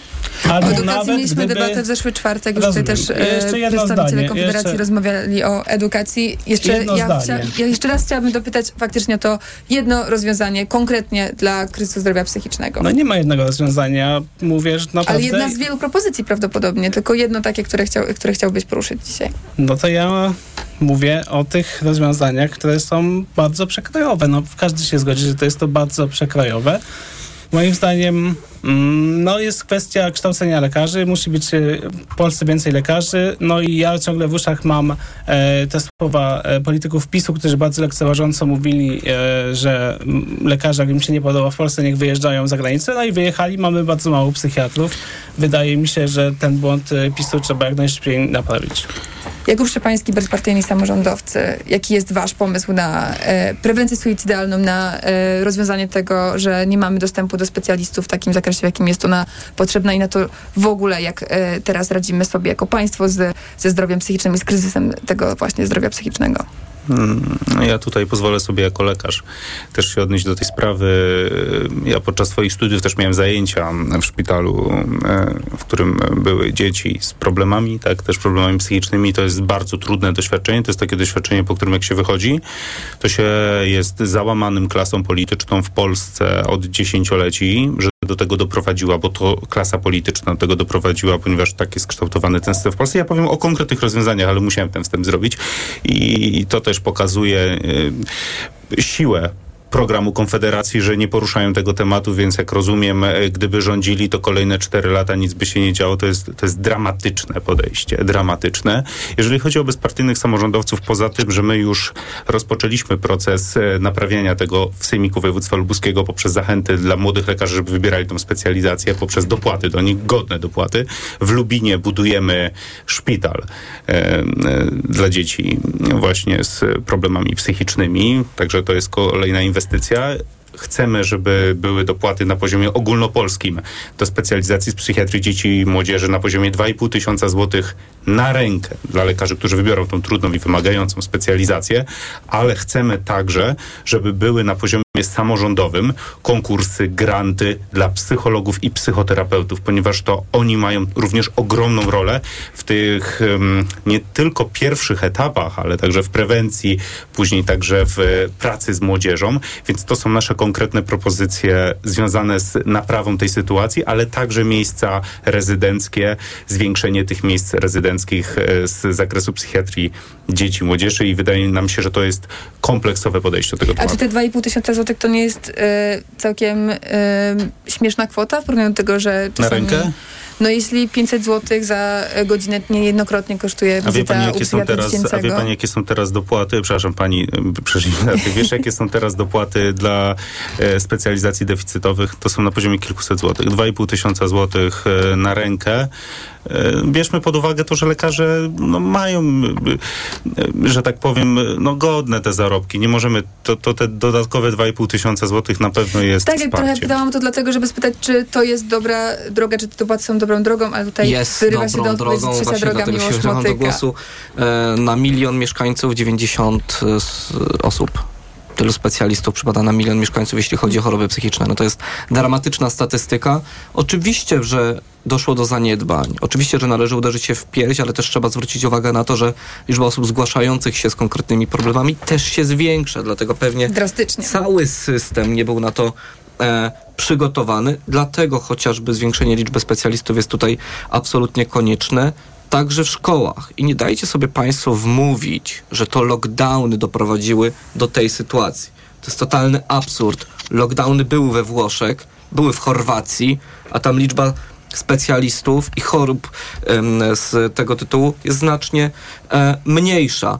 Niestety, ale na to wpływa e, wiele czynników, od kompletnie nieprzystosowanego do obecnego życia systemu edukacji, braku odpowiedniej pomocy psychologów w szkołach, od tego, że no jeżeli dzisiaj mamy do czynienia e, z szkołą, która nie jest w stanie wychowywać, że nie jest w stanie pomóc młodemu, to te problemy zawsze będą e, narastały, zwłaszcza w obecnym e, świecie. Natomiast kolegi z Konfederacji, bo to nie jest problem jednostkowy, to jest problem całościowy. Nie chcę się znęcać, ale ta klasa polityczna ma na to wpływ. Jeżeli ja słyszę, a o tym była mowa na parlamentarnym zespole do spraw psychiatrii dziecięcej, e, wypowiedzi polityków, takie jak, czy nie lepiej by 20 czy 50 dzieci więcej padało ofiarą pedofilów, ale reszta traktowała dorosłych ufnie i żyła normalnie bez pajanego strachu przed pedofilami. I jest to po prostu przyzwolenie na takie zachowania, a mówi to poseł na Sejm Janusz Korwin-Mikke, to jest czysta patologia. To jest właśnie bagatelizowanie tego problemu. I to jest właśnie później brak zajęcia się takimi problemami. Z takimi postawami jak Janusz Korwin-Mikke trzeba walczyć, a nie wprowadzać ich do Sejmu. Czyli jaka jest propozycja trzeciej drogi w tym, w tym temacie? Jak Absolutne zwiększenie liczby specjalistów poprzez chociażby dopłaty do rezydentur, e, wzmocnienie psychiatrii e, dziecięcej, zwiększenie psychologów w szkołach, ale na to również będzie potrzeba lat. Czyli, czyli pokazujemy tutaj, że potrafimy młode pokolenie budować porozumienie, bo ja rozumiem, że tu Polskie Stronnictwo Ludowe, Trzecia Droga wspiera to, co powiedziałem ja jako bezpartyjni samorządowcy. Tak, i mamy to w programie. Ja w ogóle uważam, że należy stworzyć kompleksowy program w tym zakresie na niejedną kadencję. I wracamy do Pauliny Filipowicz z Koalicji Obywatelskiej. E, Co e, wy zrobicie w temacie zdrowia psychicznego dla młodych ludzi? Czy tutaj podepniesz się pod ten sojusz między Jakubem Szczepańskim z bezpartyjnych samorządowców, a Miłoszem Motyką z trzeciej drogi? To znaczy tak, ja na pewno w tej kwestii wypowiadam się po części jako kandydatka, a w dużej mierze po prostu jako, jako psycholożka. Jeśli chodzi o psychiatrów dziecięcych, to wszystko to, co mówicie, większe, e, większe wynagrodzenia dla lekarzy, to zachęta, żeby ci psychiatrzy po prostu byli, bo w tym momencie, jeśli mówimy o, o psychiatrach e, dzieci i młodzieży, no to mamy tylko 521 czynnych lekarzy psychiatrów w całym kraju. To jest niesamowicie mało, ale taki powód, dla którego tych lekarzy też jest mało, to nie tylko wynagrodzenia, oczywiście ta praca też jest bardzo trudna, ale też psychiatrzy po prostu mówią o tym, że no właśnie, to jest praca systemowa, kompleksowa, gdzie właściwie ten psychiatra musi współpracować z psychologiem, z psychoterapeutą, bo rzadko kiedy tak naprawdę pacjent, który choruje, czy to na depresję, czy zaburzenia odżywiania, czy zaburzenia lękowe, e, wymaga tylko pomocy psychiatrycznej, zwykle wymaga pomocy psychologicznej, e, czy nawet właśnie terapii. W tym momencie w Polsce my nie mamy nawet E, funkcjonującej ustawy o zawodzie psychologa, e, nie wspominając już o ustawie o zawodzie psychoterapeuty. Co to właściwie w praktyce oznacza? To oznacza, że my nie wiemy, do kogo trafiamy, gdy udajemy się do gabinetu.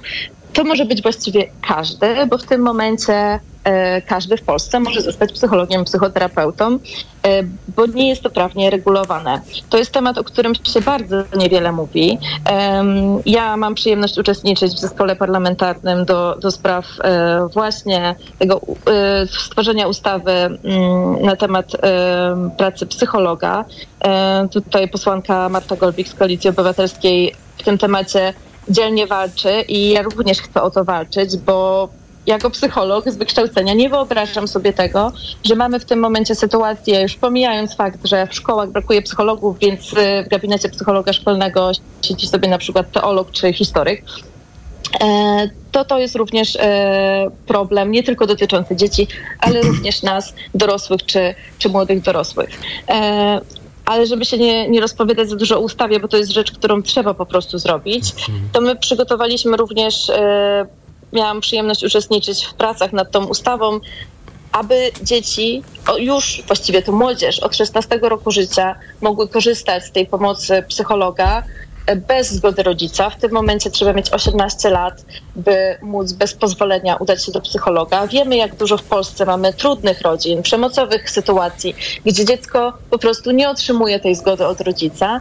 No i kryzys samobójczy e, trwa. To ile lat e, będzie, będą mogły mieć dzieci, e, które same udają się do psychologów, psychiatrów, e, według, e, według ciebie, według Koalicji Obywatelskiej? Tak. E, tutaj mówiliśmy o tym 16 roku życia, bo to jest już też ten wiek, gdzie naprawdę, ja pracuję z młodymi ludźmi i młodzi ludzie naprawdę wiedzą, kiedy czują się źle i nie potrzebują tutaj zgody dorosłego, um, bo często to jest po prostu kwestia życia lub śmierci ale już jest, gdy jesteśmy przy takich właśnie interwencjach, to jeden z takich postulatów, który dla mnie jest najważniejszy w Koalicji Obywatelskiej, to przywrócenie finansowania telefonu zaufania. 116, 111, ja ten numer zawsze powtarzam, bo to jest numer, który ratuje właśnie życie. Gdy to 16-letnie... E, Wyprzedziłaś moje osoba... kolejne pytanie. A, okej, okay, no to przepraszam, ale, ale po prostu to było, y, to, to jest dla mnie y, okropnie ważne, bo też widzę, jaka jest nagonka. Nagonka na fundacje, organizacje pozarządowe. I ja doświadczam tego osobiście, że my specjaliści po prostu nie możemy działać. Nie jesteśmy wpuszczani do szkół. E, nauczyciele boją się, by zapraszać ekspertów. Ja sama prowadziłam e, warsztaty z zaburzeń odżywiania w szkole, gdzie usłyszałam od e, psycholożki szkolnej, że ona bała się zaprosić specjalistów, ale po prostu jedna dziewczynka w klasie wygląda jakby już wiele miesięcy chorowała na anoreksję, więc jej jest wszystko jedno, czy będzie miała problemy z ministerstwem, czy nie, bo tu chodzi o życie.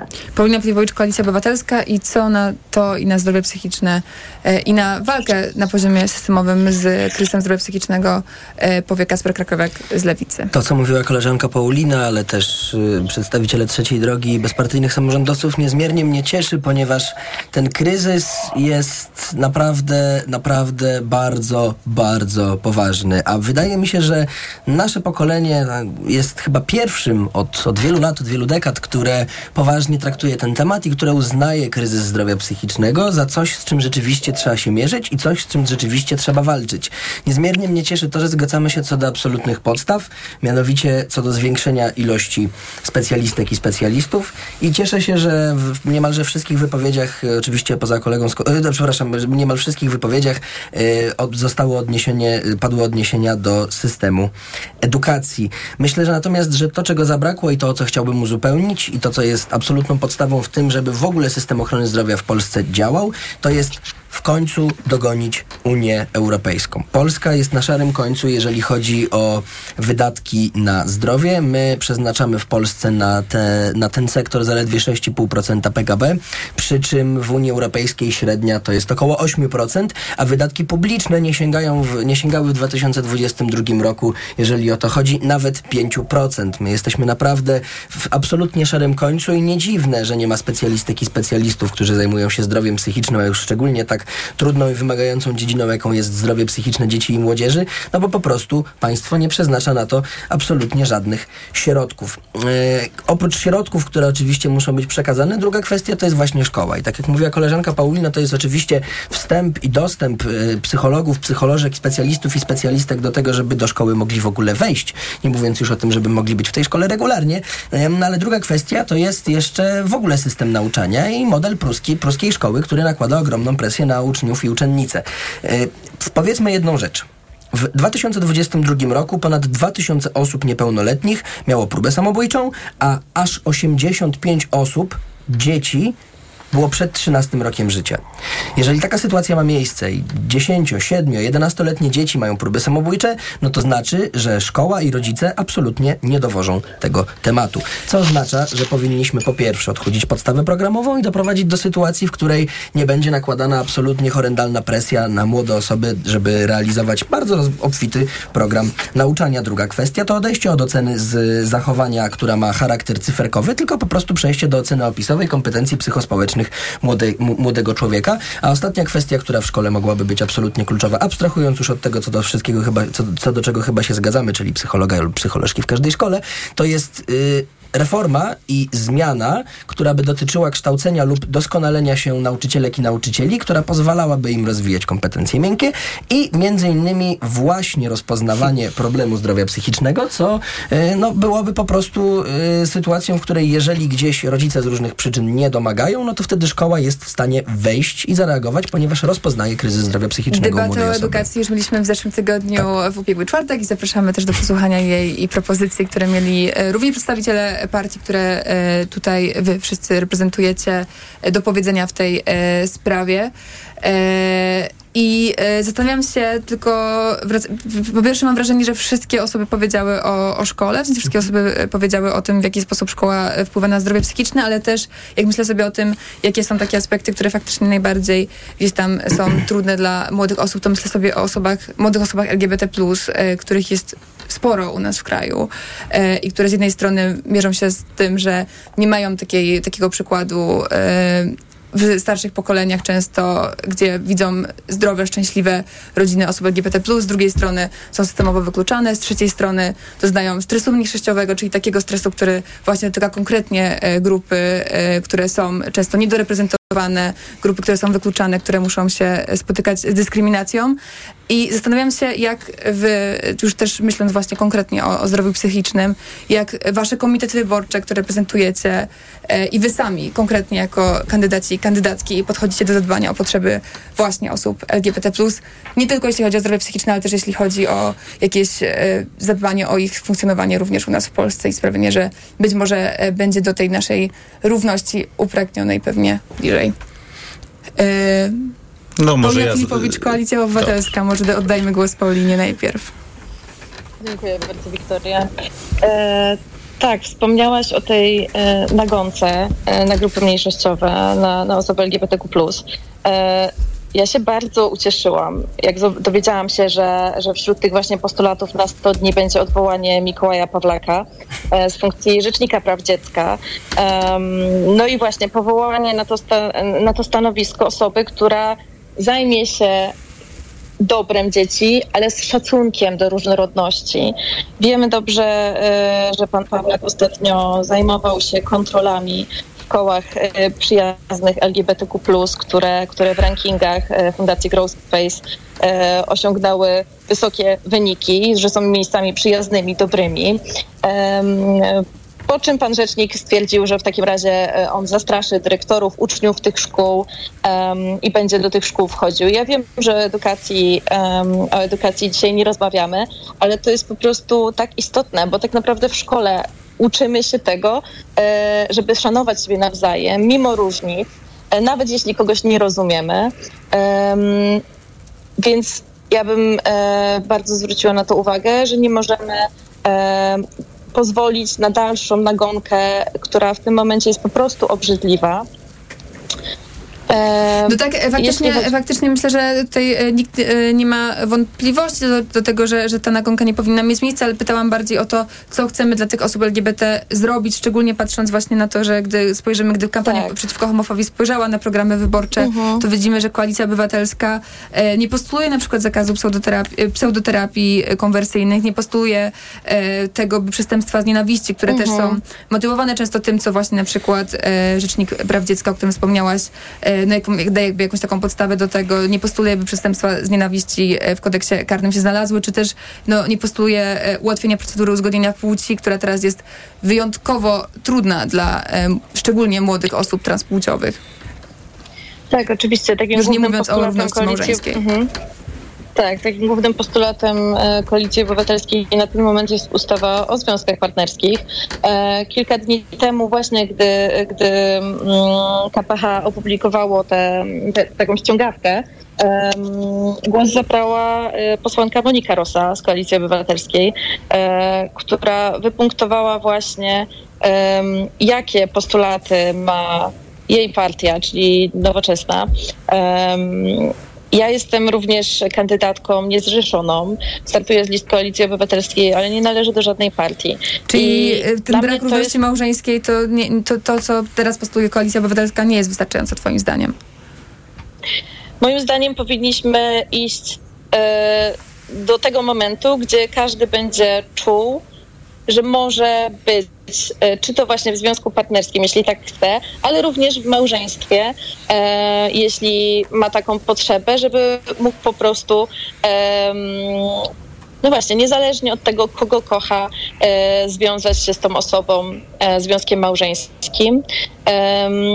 I ja bardzo popieram też te postulaty, o których właśnie wspomniała e, pani poseł i mam nadzieję, że cała koalicja Chciałabyś się przybliżyć, bo, bo ja pytałam właśnie tak. o to ułatwienie to procedury uzgodnienia tak, płci, o przestępstwa z nienawiści w kodeksie karnym. Tak, więc właśnie to są te postulaty, o których ty już, Wiktoria, e, wspomniałaś, czyli właśnie za, zakaz tych praktyk e, konwersyjnych. No, dla mnie, e, jako psycholożki, e, gdy, gdy słyszę o, o tych terapiach konwersyjnych, ręce się załamują, mówiąc kolokwialnie, i też zastanawiam się, jacy specjaliści stoją za tego typu praktykami. E, związki partnerskie, ale też równość małżeńska, o której przed chwilą mówiłam, e, ale ta zmiana kodeksu karnego, czyli właśnie ściganie e, mowy nienawiści wobec osób LGBTQ+, jest ogromnie ważna, bo to jest właśnie to, co w tym momencie robi chociażby właśnie Rzecznik, Rzecznik Praw Dziecka czy minister Czarnek i te osoby powinny również za to odpowiedzieć, ale każdy inny, który by się tej mowy nienawiści e, dopuścił. E, I zostawiamy kropkę, również, bo tak, goli tak. nas bardzo dobrze, już e, czas, dobrze. a jeszcze chciałabym, żeby tutaj e, panowie obecni ze mną w studiu mogli się wypowiedzieć. Jakub Szczepański, bezpartyjni samorządowcy. Jak to jest z wami, jak to jest z waszym programem wyborczym, jeśli chodzi o prawa osób LGBT? Co dla nich, czy związki partnerskie, czy równość małżeńska, czy faktycznie wsparcie i ułatwienie procedury uzgodnienia e, płci dla młodych, przede wszystkim osób transpłciowych? Tak, bezpartyjni samorządowcy mają takie hasło wyborcze normalna Polska. Wydaje mi się, że dla naszego pokolenia normalna Polska to taka, w której nie zaglądamy nikomu do łóżka, każdy może żyć tak jak chce, każdy może kochać, oczywiście w granicach niekrzywdzenia innego człowieka. Każdy może kochać kogo chce i po prostu mieć prawo do szczęścia. My rozmawiamy o prawie do szczęścia. I ja mam takie poczucie w Polsce, że i dwie strony sporu politycznego i nie chcę nazywać jednej czy drugiej, e, wykorzystują ten temat e, na swoje polityczne interesy, żeby budować albo narrację ataku na ludzi, na obywateli, albo narrację obrony w kontrze na ten atak. I, tak, ale i nie dla jasności. teraz o tym, jak scena polityczna wygląda teraz, tylko co wy jako bezpartyjni samorządowcy zrobicie dla osób Nie, no to, ale to jest normalne rzeczy, no, normalna Polska, tak, no związki partnerskie jak najbardziej tak. A równość małżeńska? W jakim sensie równość małżeńska? Że małżeństwa osób tej samej... tak, małżeństwa jednopłciowe. Jeżeli chodzi o program bezpartyjnych samorządowców, czy moje zdanie osobiste? E, myślę, że możemy usłyszeć oba. E, jeżeli chodzi o program bezpartyjnych samorządowców, jesteśmy przekonania, że sprawy światopoglądowe pozostają w wolności każdego z naszych członków Tak, ale posłów zmianę prawa. i każdy będzie mógł zagłosować zgodnie z własnym sumieniem. I takie jest zdanie bezpartyjnych samorządowców. My też, zresztą my dzisiaj się, znaczy dzisiaj nie, ale wypowiadałem się też na ten temat w lokalnym radiu, że to jest dziwne narzucanie światopoglądu innym ludziom i my staramy się tego nie robić i nie będziemy tego robić i to jest też ta normalna Polska. Tak więc Czyli będziecie głosować z własnym sumieniem. A jak ty Tak. będziesz głosować? e, czy ja bym wsparł taką, tak. taki Czy postulat? również Tak. małżeńską? Dzięki. Konfederacja, Witold Stoch. Co dla osób LGBT ma do zaoferowania Konfederacja? Bo Rozmawialiśmy na początku o podatku od gejów, to ty to wywołałeś. Ty wywołałeś temat osób LGBT w tej, e, w tej, w tej debacie. Tego się nie spodziewałam, ale, ale wróćmy do niego. to samo, co dla innych osób, czyli cały nasz program Konstytucja Wolności jest dla, dla wszystkich Polaków, a dodatkowo, tak jak mówiłem, zniesienie podatku od spadków może bardziej pomóc osobom o, o, o homoseksualnym, tak? I A ułatwienie też- też procedury uzgodnienia płci, czy, czy będziemy dalej, e, czy państwo będzie dalej to utrudniało? E, Jeśli chodzi o te wszystkie kwestie, o które e, pani redaktor pytała, no nie będzie chyba niespodzianką, nikogo nie zaskoczę, że mając konserwatywne poglądy, będąc partii o takich poglądach, no nie mogę powiedzieć czegoś innego, że po prostu e, nie będziemy wprowadzać takich, takich zmian, tak? Dla nikogo to nie jest zaskoczeniem, nikogo to nie zaszokuje. Czyli jeśli będziemy mieli e, głosowanie nad związkami partnerskimi, które zapowiada e, na przykład Donald Tusk, e, to jak zagłosujecie? Znaczy u nas też głosuje się, wiadomo, zgodnie z własnym sumieniem. No, jeśli chodzi o mnie osobiście, ja bym głosował e, po prostu przeciw, tak, no. A wróćmy na moment jeszcze do tej równości małżeńskiej, bo e, jak ja myślę sobie o małżeństwie, to to jest jakaś taka bardzo konserwatywna właśnie, tradycyjna instytucja i zastanawiam się, czy to nie jest tak, czy popieranie tego, by małżeństw w Polsce było więcej, to nie jest coś, co powinno leżeć w gestii również Konfederacji i jej przedstawicieli. No, mając konserwatywne poglądy, uważa się, że e, małżeństwo to jest e, związek kobiety i mężczyzny, tak? Znaczy pamiętajmy, że tak też jest e, w Konstytucji zapisane, którą wprowadziła Lewica, bo my musimy być bardzo uczciwi w tym temacie. Nie Lewica, tylko naród. No, Jeżeli ale chodzi był- o to, to dobrze, ja wiemy, zachęcam to jednak do zapoznania się ze stenogramami z posiedzeń Rady Konstytucyjnej, z Tak, ale to wypowiedziami też nie- Jerzego to- Jasna. to też nie jest- to nie jest to, co jest tam. o ten zapis i... Dokładnie. Pro- Wprowadzenie równości małżeńskiej jest jakby kwestią sporną, jeśli chodzi o- o przepisy, które mamy w Przyjętej później przez Konstytucji. naród. To my chcieliśmy, aby taki zapis się... Ale to było w e, 97 roku, jest Młoda Polska 2023 I pamiętam, co wtedy mówił Aleksander Kwasiewski. Aleksander Kwaśniewski na Nie jest gościem tego, nie jest gościem tej debaty, nie jest gościem tej debaty, osób LGBT. nie jest gościem tej debaty też Miłosz Motyka trzecia Ale droga, właśnie to od dla osób konstytucji LGBT+. można by było wyjść, natomiast chcę trochę dygresywnie o, o konserwatyzmie. Też nie mamy bardzo dużo na to Dobrze. czasu, ale, ale trzymam kciuki. E, ułatwienie jak najbardziej tak, równość małżeńska nie, zgodnie z konstytucją e, małżeństwo to związek kobiety i mężczyzny, dlatego będę się tego trzymał. Również jako konserwatysta nie będę jednak, jako konserwatysta, szerzył nienawiści, bo jeżeli u moich podstaw, mojej działalności społecznej, albo jak mówią konserwatyści, wiary, ma leżeć miłość do bliźniego, to miłość do bliźniego to nie jest Polska bez pedałów. Rozumiem, że pan miłość ja nie jakiś przeżywałem. mój cytat w końcu, tak, a nie kogoś Ja, innego. ja, ja no, no właśnie nie znajduję wprowadzajmy cytaty. tego typu, Ja właśnie, nie- ja, ja o tym nie- mówiłem, no, ja o tym ten, mówił. Ten, ten typ rozmowy o tym. Bo to jest, bo to ciągle- jest, bo to jest, bo to jest właśnie znaczy, droga. ta debata i popieranie partii, partii i osób, które albo głosowanie na partię, to jest sprowadzanie takich ludzi do Sejmu, którzy się tak wyrażają. I albo będziemy z tym walczyć, albo będziemy uznawali to za normę. To nie jest norma, to jest patologia. Z takimi ludźmi, z takimi postawami trzeba walczyć i trzeba temu postawić weto. Można być konserwatystą, można być e, osobą o e, centrowych lub centroprawicowych e, przekonaniach, nawet prawicowych, ale nie wolno ludzi nienawidzić. I to jest nasza podstawowa różnica pomiędzy chociażby trzecią drogą, a konfederacją. Nikt z nas nigdy nie odmawia prawa do patriotyzmu, do miłości komukolwiek, bo nikt nikomu nie będzie zaglądał za firanki. A takich wypowiedzi wśród polityków Konfederacji, jak pana Tumanowicza, jak pana Korwina Mikke, e, jak pana Mencena, jest po prostu pełno.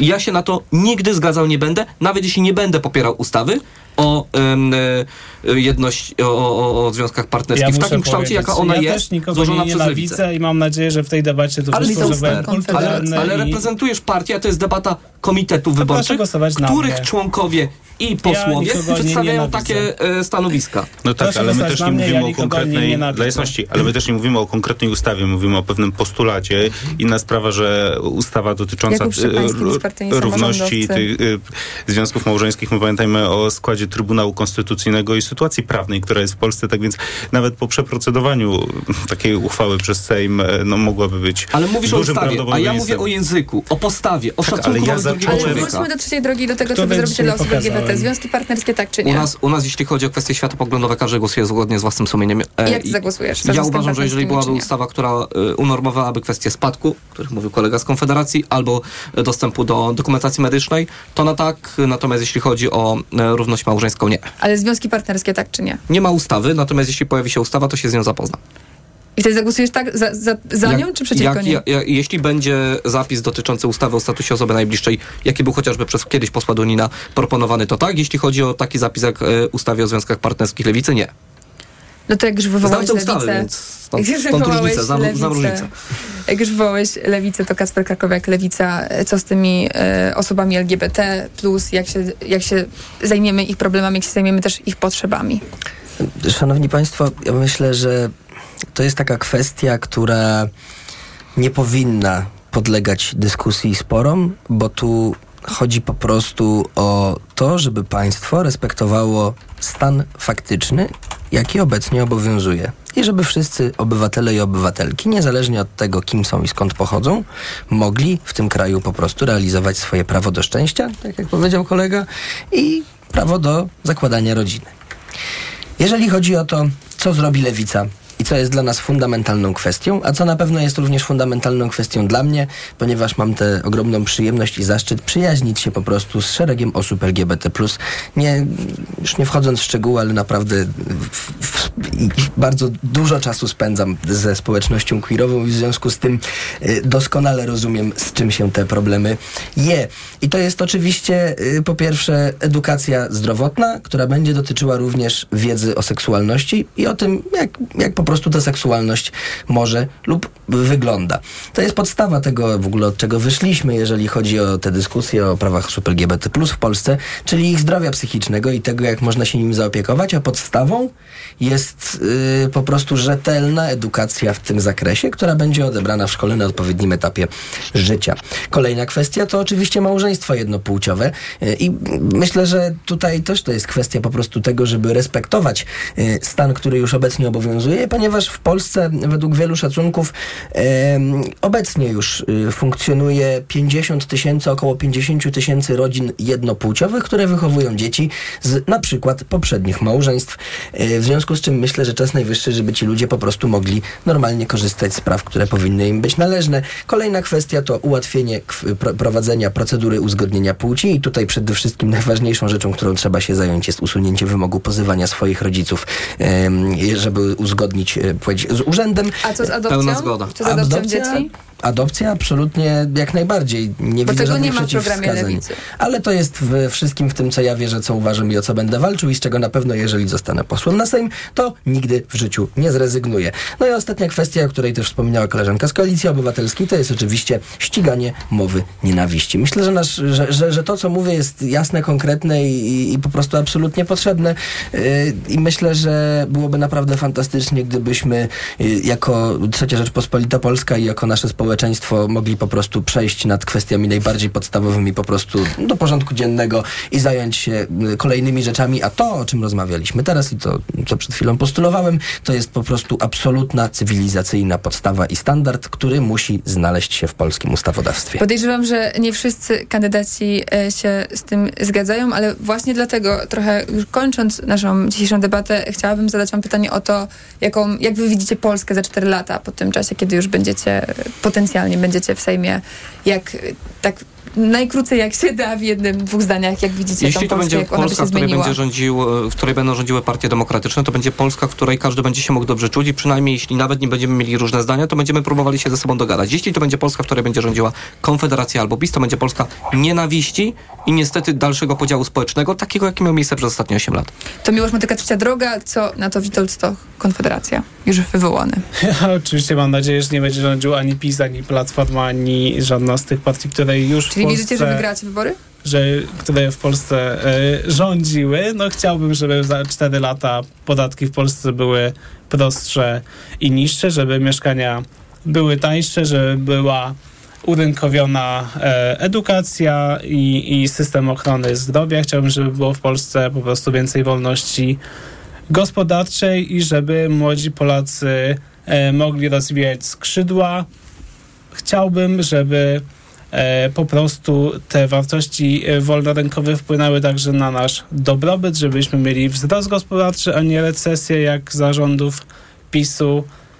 Chciałbym, żebyśmy postawili właśnie na te kwestie podatkowe, gospodarcze, bo one nas w tej chwili blokują, a ja wierzę w to, że Polacy mają ogromną siłę i, i energię, e, która może Polskę po prostu doprowadzić do, do boomu gospodarczego. A jeśli powiedziałeś o tym, że nie, chc- że nie chciałbyś, żeby rządziła ani, ani PiS, ani Platforma, no to wierzysz w to, że wygracie wybory? By zostały trzy tygodnie, no i to nie wygląda na to, że jest na to jakaś szansa. No oczywiście chciałbym, żeby, żeby nie rządzili już ci, którzy się nie, jeszcze nie sprawdzili. To jest, to jest, to jest oczywiste. Ale czy wierzysz w to, że jest szansa w ogóle na to, że wygracie wybory? Przystępujemy e, do wyborów oczywiście z chęcią zwycięstwa, z chęcią osiągnięcia jak najlepszego wyniku. Kazper Krakowiak, Lewica. Jak widzisz Polskę za 4 lata po tej kadencji, w której potencjalnie będziesz posłem? Niezależnie od sondaży i niezależnie od tego, jak na ten moment kształtuje się sytuacja, to wierzę, chcę wierzyć i oczywiście będę robił wszystko, żeby tą wiarę przekuć w czyny, żeby po 15 października w Polsce władza się zmieniła i żeby do tej koalicji rządzącej weszły partie demokratycznej opozycji. Co to dla mnie oznacza i dlaczego myślę, że jest to podstawa i jestem otwarty na współpracę nawet z partiami, które są y, no, pod wieloma względami ze mną absolutnie niekompatybilne, jeśli chodzi o kwestie programowe. Otóż są pewne rzeczy absolutnie podstawowe, które trzeba zrobić i przy spisem lub konfederacją u władzy absolutnie nie widzę na to najmniejszych szans. I w związku z tym, że nie widzę na to najmniejszych szans, to mm, może nie jest to Polska, którą widzę, ale to jest trochę Polska, która mi się marzy i, i to jest coś, o co też będę bardzo intensywnie zabiegał, mianowicie o to, żeby w Polsce społeczeństwo obywatelskie organizacje pozarządowe, eksperci i ekspertki zostali w końcu dopuszczeni do tego, żeby brać udział we współtworzeniu legislacji w Polsce. Żeby nie było tak, że tylko partie polityczne będą decydowały o tym, co się w tej Polsce dzieje, ale że będą tu również obywatele i obywatelki. Jeżeli nie będziemy w stanie dochodzić do konsensusów jako partii rząd- rządzą, koalicji rządzącej, to być może warto będzie pochylić się nad rozwiązaniami, które w Polsce dotychczasowo nie były realizowane, a które z tego co wiem są również w programie trzeciej drogi, a na pewno Polski 2050, czyli chociażby organizacja paneli obywatelskich. Myślę, że korzystanie z tych instrumentów demokracji bezpośredniej i wprowadzenie do Sejmu na poważnie, jako partnerki i partnerów, organizacji pozarządowych, sektora społecznego i po prostu wszystkich tych, którzy e, potencjalnie mogą się znać na rzeczach po prostu lepiej niż politycy i polityczki. Bo przecież Tak jak nie to jest wygląda że jesteśmy- Dokładnie, tak jak my jesteśmy, nie jesteśmy omnibusami, tak? To, to jest oczywiste. Ale myślę, że to, co powinno się wydarzyć, to po prostu e, udemokratycznienie tego kraju. A to, co uda nam się osiągnąć w tej koalicji To się rządzącej, przekonamy. to się przekonamy w zależności od tego, ile lewica będzie miała posłów Jakub. Szczepański, bezpartyjni samorządowcy, jak ty widzisz e, Polskę za 4 lata w czasie, po tym czasie, gdy potencjalnie będziesz mógł być posłem na Sejm? Tak, bezpartyjni samorządowcy przede wszystkim stawiają właśnie na tą normalną Polskę, e, Polskę zarządzaną rozsądnie. To znaczy z jednej strony z szacunkiem do Kościoła katolickiego, do wszystkich inicjatyw, które Kościół katolicki podejmuje w Polsce, do jego roli też e, w przemianach, które zaszły w Polsce w związku z 89 rokiem, z działalnością Kościoła katolickiego w Polsce i na świecie, o czym nie można zapominać, a z drugiej strony z pochodzącej z szacunkiem do takich postulatów, jakby chociaż związki partnerskie, jak in vitro, to jest normalna, zdroworozsądkowa Polska, w której wszyscy byśmy się czuli dobrze, ale także Polska, w której rozmawiamy na poważnie o ekonomii, o zdrowej gospodarce, o kompetentnych ludziach w instytucjach państwa, dbających o tą gospodarkę, o ludziach nie biernych, miernych, ale wiernych, tylko o ludziach, którzy naprawdę y, mają doświadczenie i kompetencje w zarządzaniu finansami publicznymi. I tu musimy postawić jest kropkę, bo zdrowa musimy Polska jeszcze i nakłady na tą, na tą zdrową Filipowicz i Polskę. jej Polskę za Taka cztery jest lata. wizja bezpartyjnych samorządowców. Paulina Filipowicz, e, jaka jest twoja Polska za 4 lata? Moja Polska za 4 lata to na pewno Polska, w której każdy obywatel, każda obywatelka czują się bezpiecznie. E, To jest Polska, w której jest dostępne wsparcie psychologiczne i psychiatryczne dla wszystkich, nie tylko dla bogatych. To jest Polska, w której funkcjonuje dobrze i sprawnie system opieki zdrowotnej, ale też edukacji